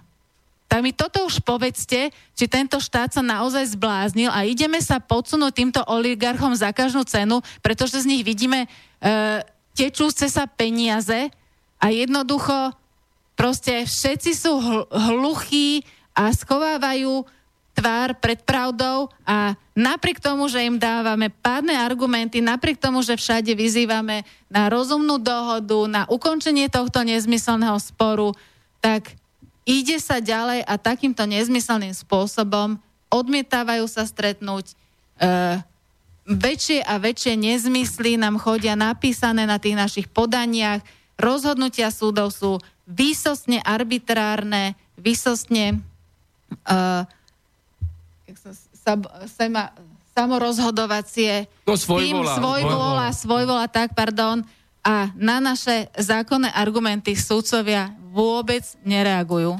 Došla na to reakcia od posluchačky Moniky a ju prečítam, ale ešte sa spýtam o tej VUBčke, čo ste hovorili, že vyplí notifikáciu, to znamená, že neprichádzali SMS-ky o zmene pohybu na účtoch, hej? Áno, na tom účte. áno, presne. Uh, obratili ste sa na VUBčku, Všeobecnú verovú banku, ako, prečo to spravili? Ako to zdôvodnili? Všeobecná úverová banka, keďže to je najväčší klient, sa veze s nimi v celej tejto až trestnej činnosti, podľa môjho názoru, nakoľko jednak e, z- zobrala z účtu e, Erikovho, previedla si svoj voľne 2 milióny eur a jednak, e, jednak No, nesprístupňovala ja nám ne, údaje. e, nerešpektovala neodkladné opatrenie. Predstavte si, že nám súdkynia... Súdne opatrenie. Súdne opatrenie nerešpektovala. Nám súd e, že, e, jednoducho nás na chvíľu chcel vrátiť do hory a v období o septembra povedala súdkynia z BA5, že vlastne oni nás zvrhli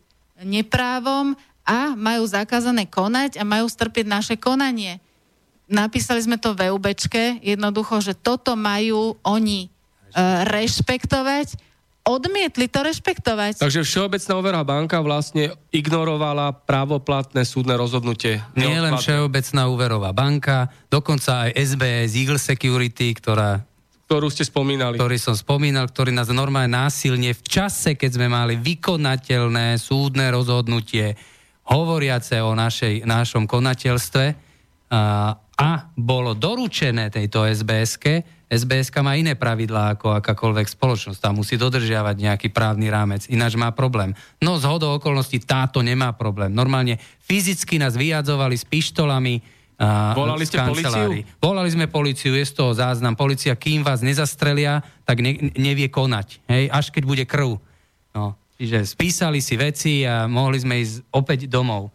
Dokonca zasiahol jeden šéf eh, okresnej policie voči pánovi Hru- Hrubému, tak myslím, že to stokrát dolutoval, lebo ten vraj na neho poslal nejakú 20-stranovú stiažnosť. Takže policia chce mať pokoj a A to bol, to bol práve tá situácia, o ktorej, som, o, ktorú, o ktorej sme písali, že v miestnosti bolo viacej osôb, prišiel tento policajt, myslím, e, e, myslím z obvodného oddelenia, podplukovník alebo plukovník a na základe, a proste prečítal to neodkladné opatrenie, že na základe tohto dokumentu, pán Hrubý, vy tu nemôžete, vy nemôžete konať. Vy musíte strpeť konanie. A pán Hrubý zčervenel, siahol do vačku, čo sú toto za veci, okamžite volám ministerke Žitňanskej, aby tu narobila poriadky. A vybral telefón a išiel volať. A potom sa nejak zháčil, lebo naša právnička to zopakovala, že to ste počuli, tak pán Hrubý tuto ide nezávislé súdnictvo ovplyvňovať cez ministerku. No. Ja som sa mimochodom tiež s pani ministerkou snažil skontaktovať, snažil s tou stretnúť, lebo náš prípad nie je, že e, prehrávame, my prehrávame 70-0, čo ani nie je možné prehrávať, keď s takýmto nejakým právnym zázemím. Všetko, čo sa pretláča a čo, čo sa riešia v rámci teraz obchodného registra a hlavne o, o, o, okresného súdu BA1, ktorý podľa mňa ovládajú títo páni e, v nejakej zostave, tak sú presne konania, ktoré majú čakať na konanie, lebo kto je majiteľ? Že ja som odstúpil od zmluv, veď majiteľ som asi ja, od zmluvy predaja podielov. A to odstúpenie je platné doručením. Oni prevzali, podpísali doručenie. Čiže na to sa má počkať, ako na toto rozhodnutie. Namiesto toho sú teraz spory, že jedna spoločnosť žaluje druhú, lebo obidve zastupujú relevans, právnici z River Parku, aj dvorní, tak s týmito sa spojí, teda partner Esetu, keď potrebuje si vyboxovať svoju pravdu. Takže, a čo sme ešte počuli, že v zákulisí beha pán Zoroslav Kolár, tak to aj troška odôvodňuje, prečo sme tak promptne boli obvinení. Ja prečítam ten mail, ktorý poslala posluchačka Monika. Celá skorumpovaná vláda a jej tzv. opozícia je zlodejská banda. Oni tu vytvorili túto politickú žumpu a totalitu a manipulujú, klamú a debilizujú celé Slovensko cez svoje prorežimové médiá a politické mimovládky. Tak ako napríklad bola tá mafiánska fraška teraz v nedelu Fico a Sulík. Lebo aj oni dvaja sa takto navzájom potrebujú, aby tu fungoval štátny korupčný systém. tak to je názor posluchačky. A ja sa spýtam, oslovili ste také silné mimovládky, ako je Aliancia Fairplay, nadácia otvorenej spoločnosti, Via Juris a podobné, ktoré bojujú proti korupcii, bojujú proti bezpráviu, chránia slabších proti pred silnejšími.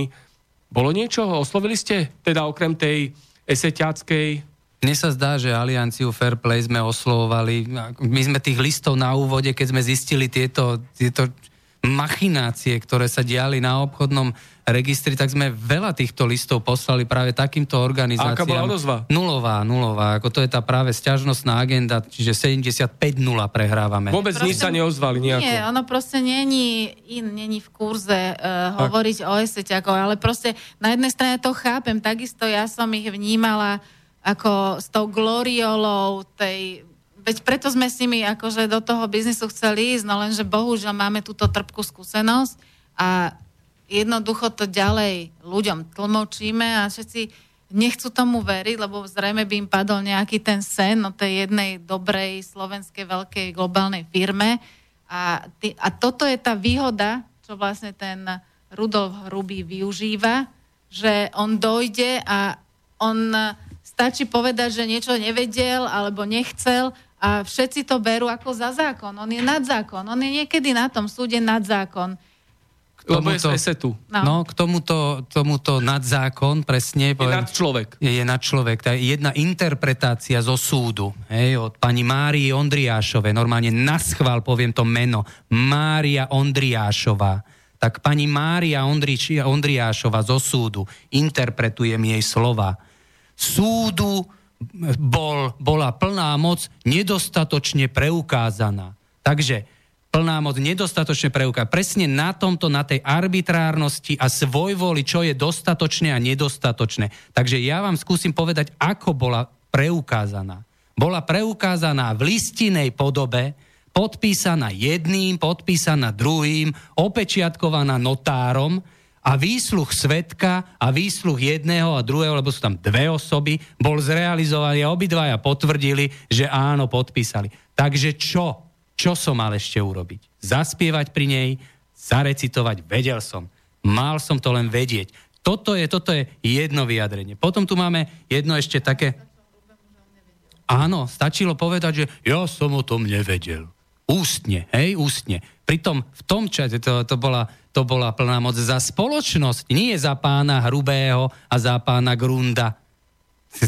uh, druhé, druhý príklad, ktorý poviem, tak uh, v čase čase leta 2017, keď sa udiali tie veci, zistili sme, znova sme požiadali súd o neodkladné opatrenie, vyriešenie situácie a súd vydal neodkladné opatrenie, ktoré prikazovalo konať mne so Zuzanou a zakazovalo konať uh, Hrubému s Grundom. No čuduj sa svete, Hrubý Grund prešli od advokátskej kancelárie SK Legal do River Parku, kde sa veci dejú rýchlejšie, uh, pánovi Kadelovi z Relevansu.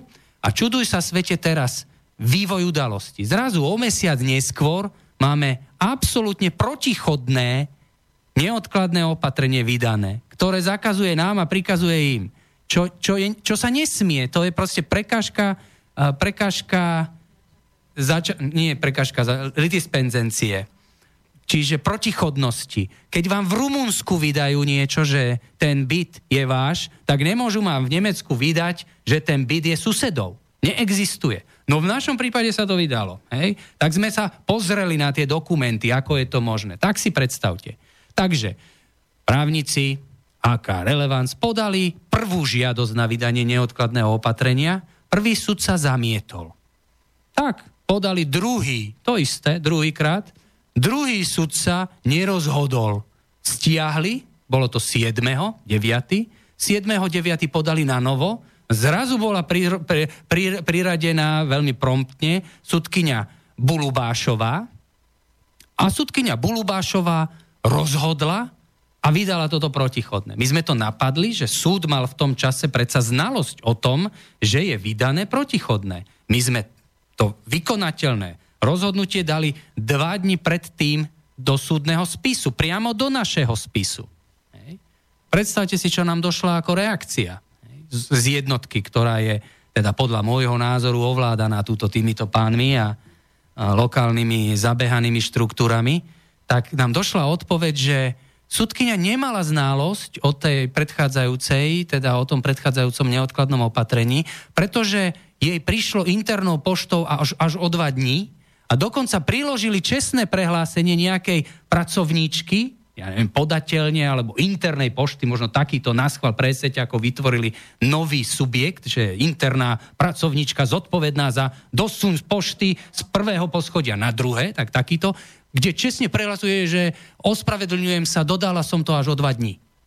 No mňa to ináč nezaujíma ako občan, lebo súd je súd a to nemá byť na osobách toto. Hej, bolo protichod, malo byť okamžite zrušené. No nie.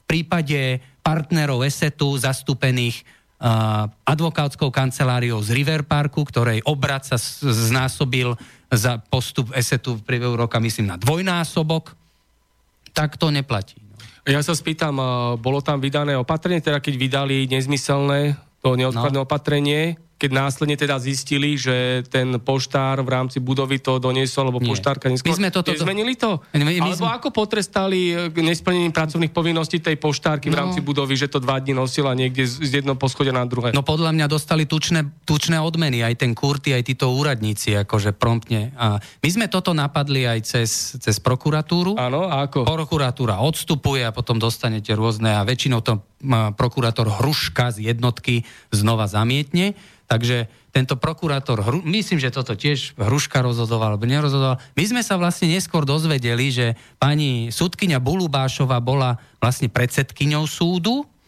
a bola degradovaná alebo mala disciplinárku za akciu, tzv. akciu lístoček. Čiže akcia lístoček. To bolo aj zverejnené. To bolo aj zverejnené. Čas. Takže vyšetrovateľ nám napísal, vyšetrovateľka myslím, že nezačne žiadne konanie vo veci možnej korupcii, pretože z listinných podkladov nevidela nič, čo by tomu mohlo nasvedčovať. He? Čiže my máme normálne, že skutok, no mám skutok, keď je prekážka lidispenzencii a je zrealizovaná, tak skutok je. Áno. Teraz prečo ten skutok je? Pretože interná pošta, tak vypočujem tú poštárku internú, nie? Alebo vypočujem sudkyňu, No, pri tejto súdkyni je modus operandi lístoček, ona necháva v spise lístoček, aby ju mohli teda identifikovať. V našom prípade nebol lístoček, takže sa nevyšetruje. No. To máfia chráni mafiu a zločinci si pomáhajú navzájom, keď to tak skrátke. Martin, bohužiaľ v tom našom prípade vie, viete, že my máme jeden primitívny obchodný spor medzi tromi partnermi. Primitívny.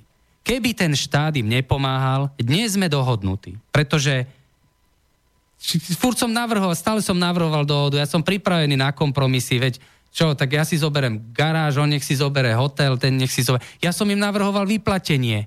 Ja som, e, stále som navrhoval, ja, ja som im navrhoval aj ďalší spoločný, že dobre, poďme ďalej spolu, nejak spravíme poriadnu zmluvu investorskú a poďme ďalej. Lenže oni nemusia.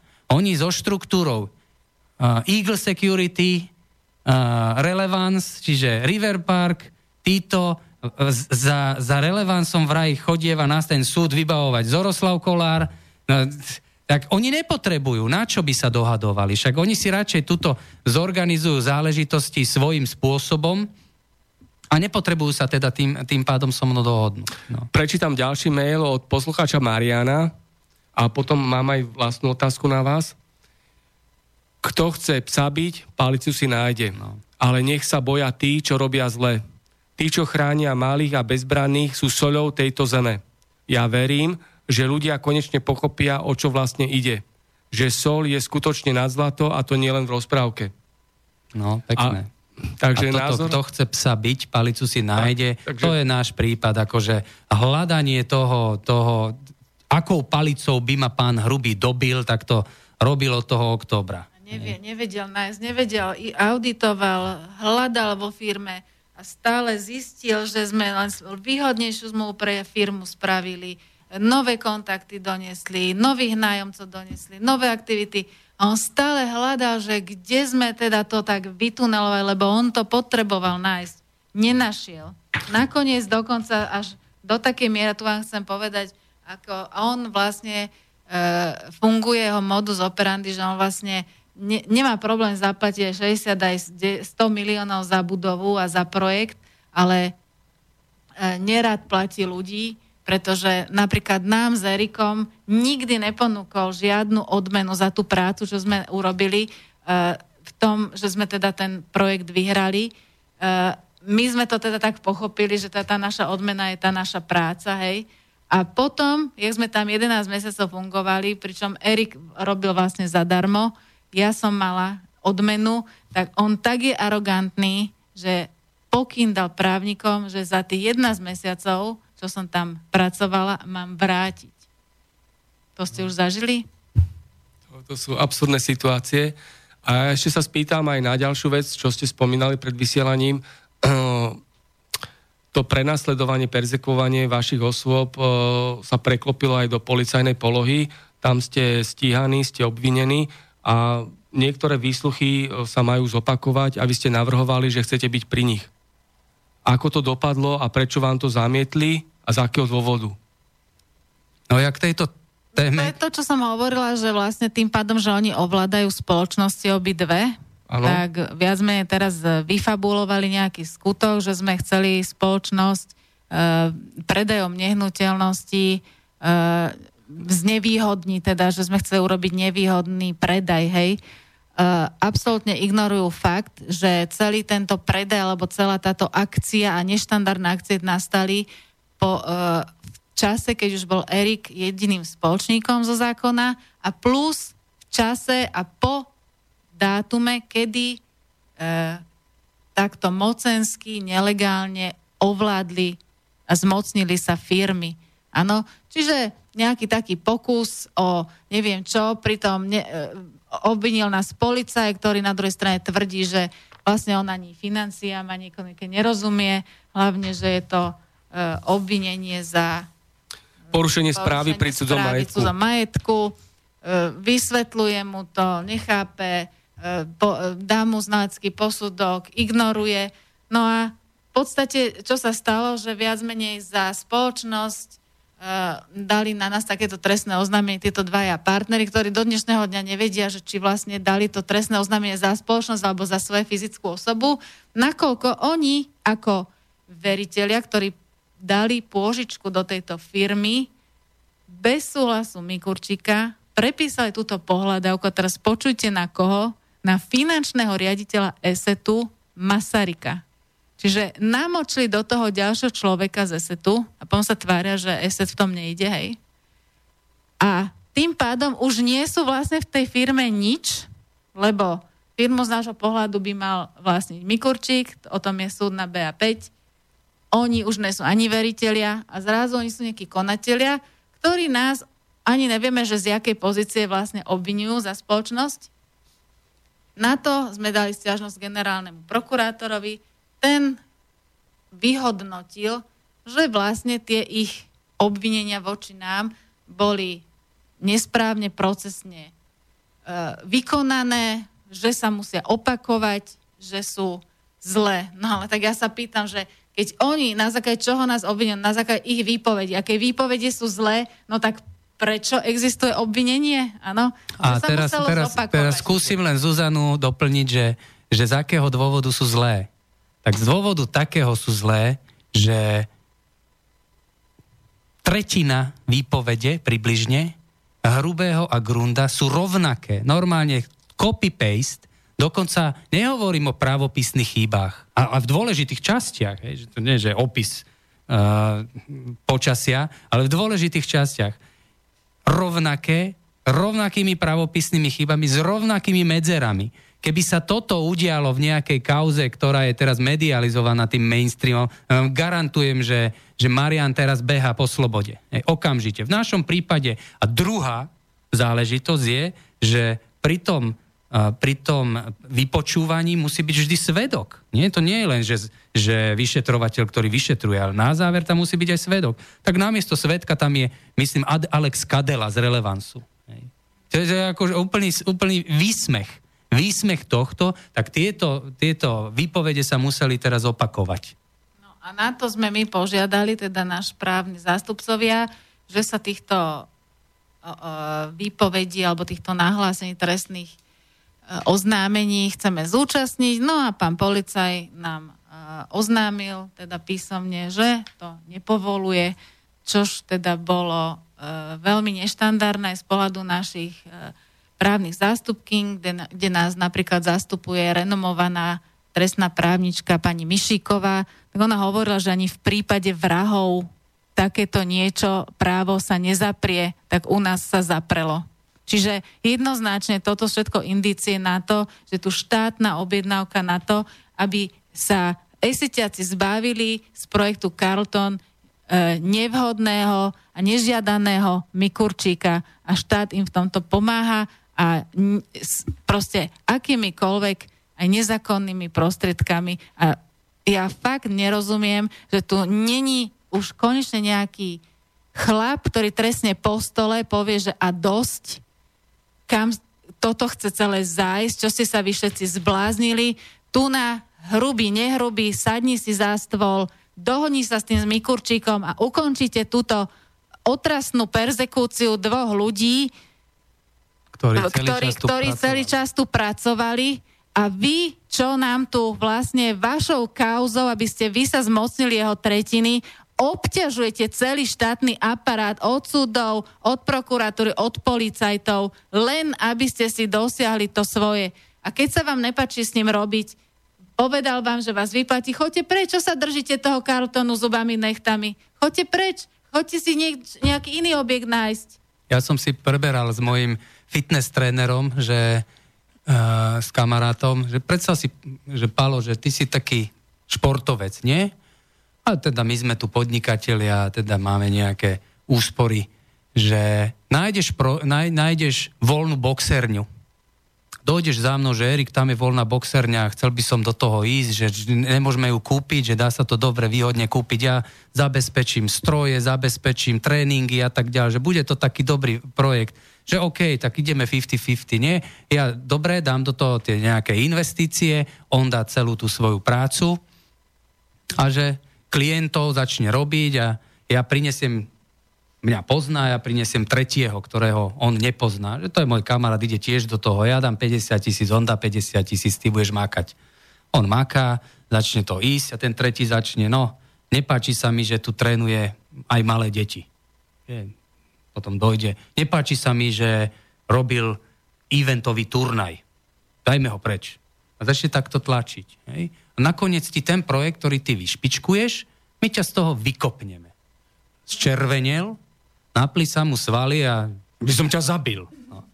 To je tá reakcia. Toto je, toto je náš prípad. Že to bola môj nápad, moja firma, moja štruktúra a, a, Martin, viete, akože získať Carlton alebo kúpiť Carlton, to nie je kúpiť záhradu e, v Ružinove.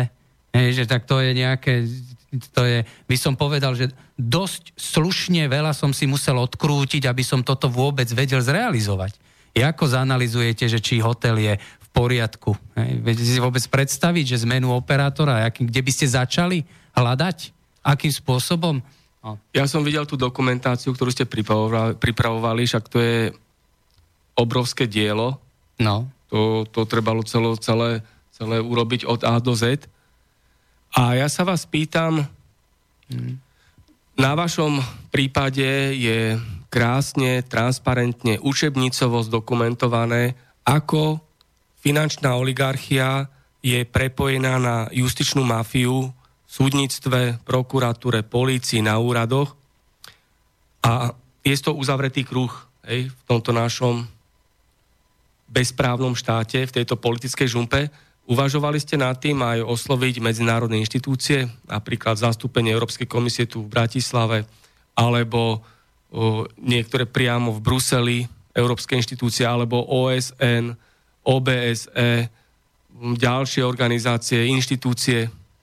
Uvažovali, téma je kapacita. Momentálne máme 70 túto bodov, ktoré riešime tu ten náš prípad justičná mafia. Však justičná mafia sa už tu používa ako bežná vec. Voda Pom- sa pije. Pomaly malé deti na Áno, že, voda sa pije. Voda sa pije. Ako, ja mám za to, že tento štát si nezaslúži imunitu sudcov. Tá svojvola, teraz to vidíme v tých, dokonca tie mainstreamové médiá, médiá s denníkom N na čele, by som povedal. Úderka mediálna. Úderka mediálna. Píše práve o tom, aké rozhodovania robili sudcovia, hen tam spolohospodármi. Zmizol spis. A zmizol spis a tak ďalej. Hej, že tuto bohužiaľ tá dlhodobá imunita týchto ľudí vyvinula v nich ten model, že oni si, oni si podľa mňa z veľkej časti už vyresetovali svedomie.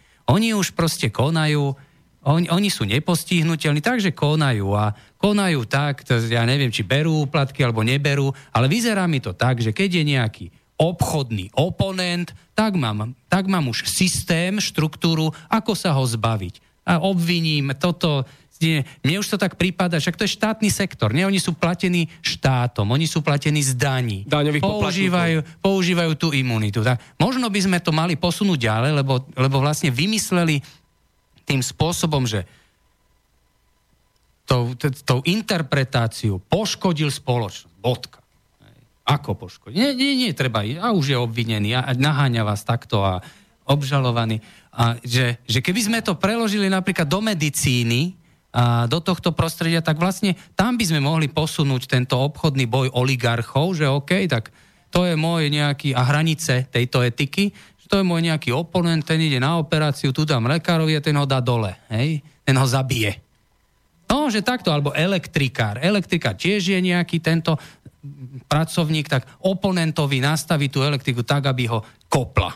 Hej, proste takto si asi posuňme, lebo sudcom sme to už normálne stolerovali, to sa s tým nič nerieši. Z nenormálnosti je normálnosť. E, to sa nič nerieši. My sme, my sme v rámci Generálnej rady Združenia podnikateľov na úvod ako vznikla vláda, zavolali pani ministerku Žitňanskú na také pravidelné stretnutia, ktoré máme ob mesiac.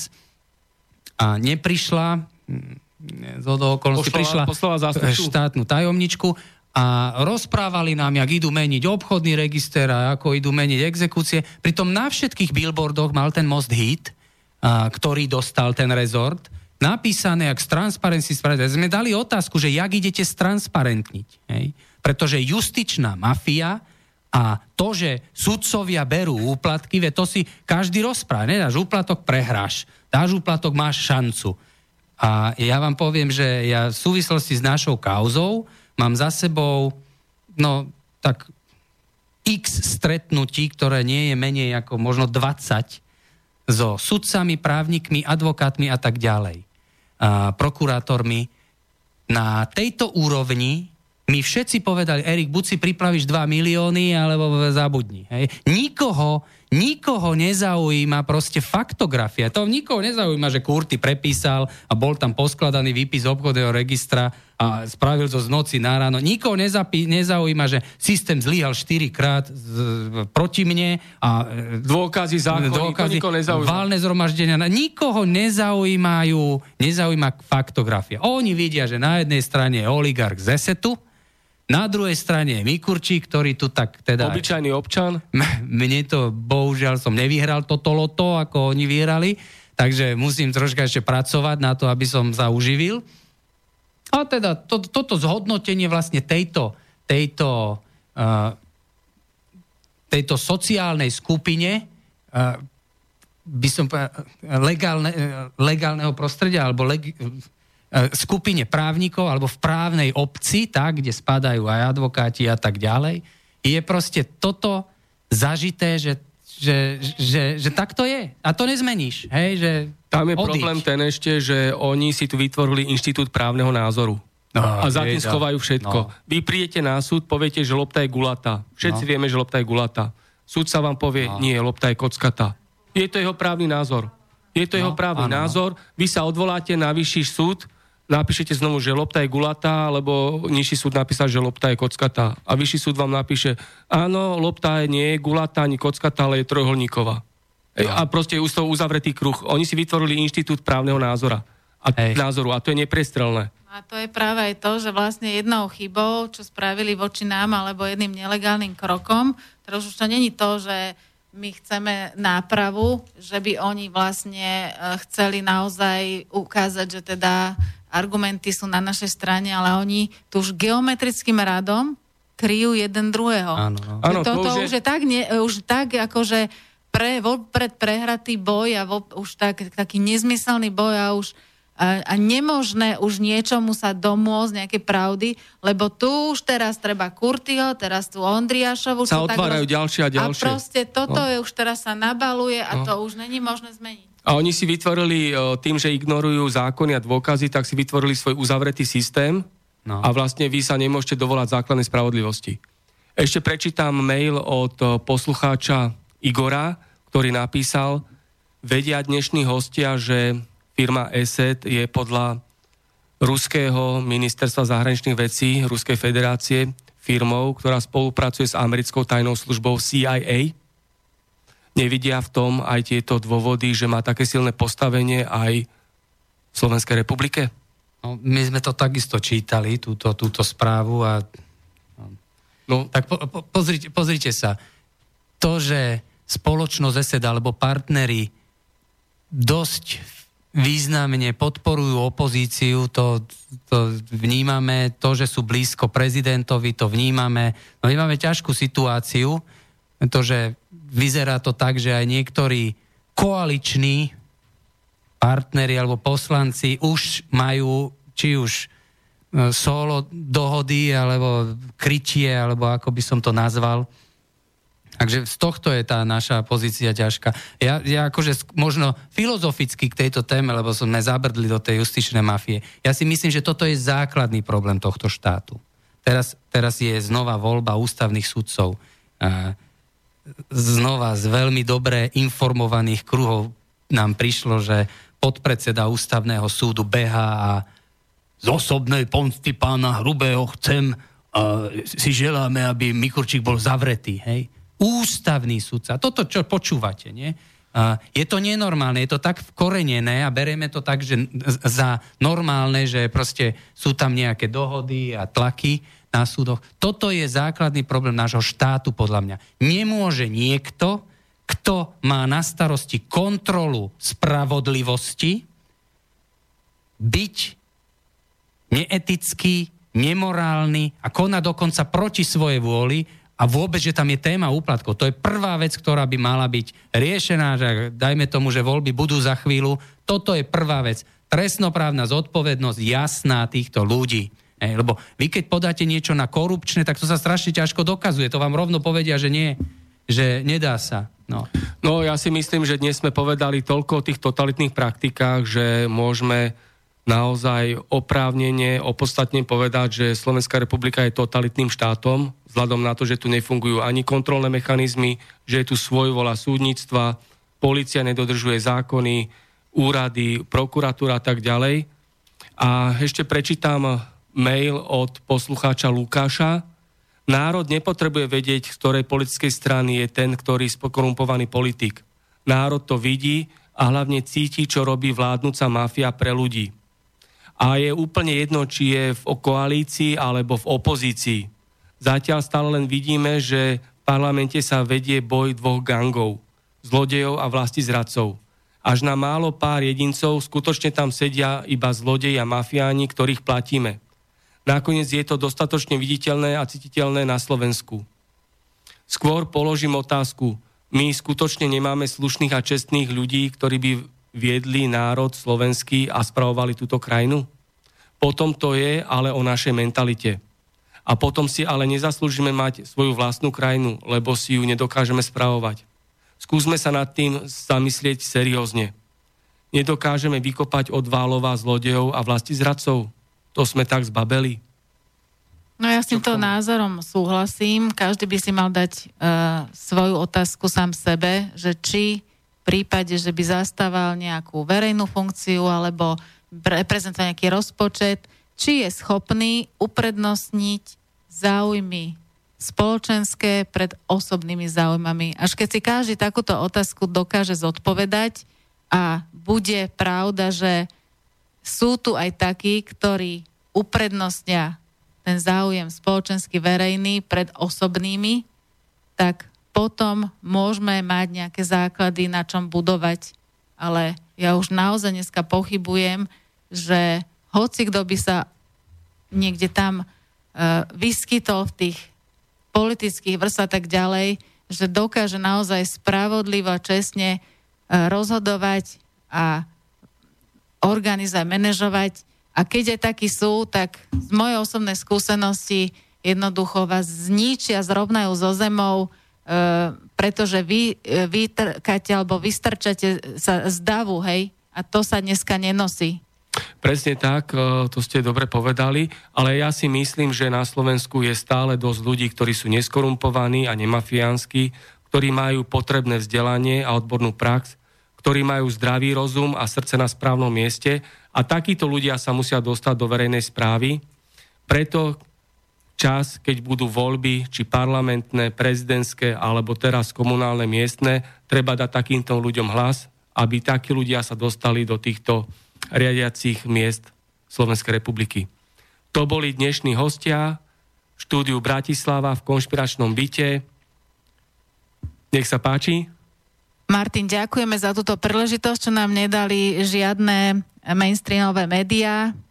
Lúčim sa s vami, Zuzana Kalmanová. Ďakujem aj ja, že som mohol takto umožniť priestor a... Martin, ešte raz ďakujem, takisto Erik Mikurčík, dovidenia. Ďakujem, ďakujem aj ja, že takto sme mohli zase povedať pravdu nahlas. A ďakujem všetkým ľuďom, ktorí si vypočuli našu dnešnú 73. časť relácie Konšpiračný byt a prajem zo štúdia Bratislava Slobodného vysielača pekný deň, pekný večer a všetko dobré. Ďakujem pekne. Táto relácia vznikla za podpory dobrovoľných príspevkov našich poslucháčov. I ty sa k ním môžeš pridať. Viac informácií nájdeš na www.slobodnyvysielac.sk Ďakujeme.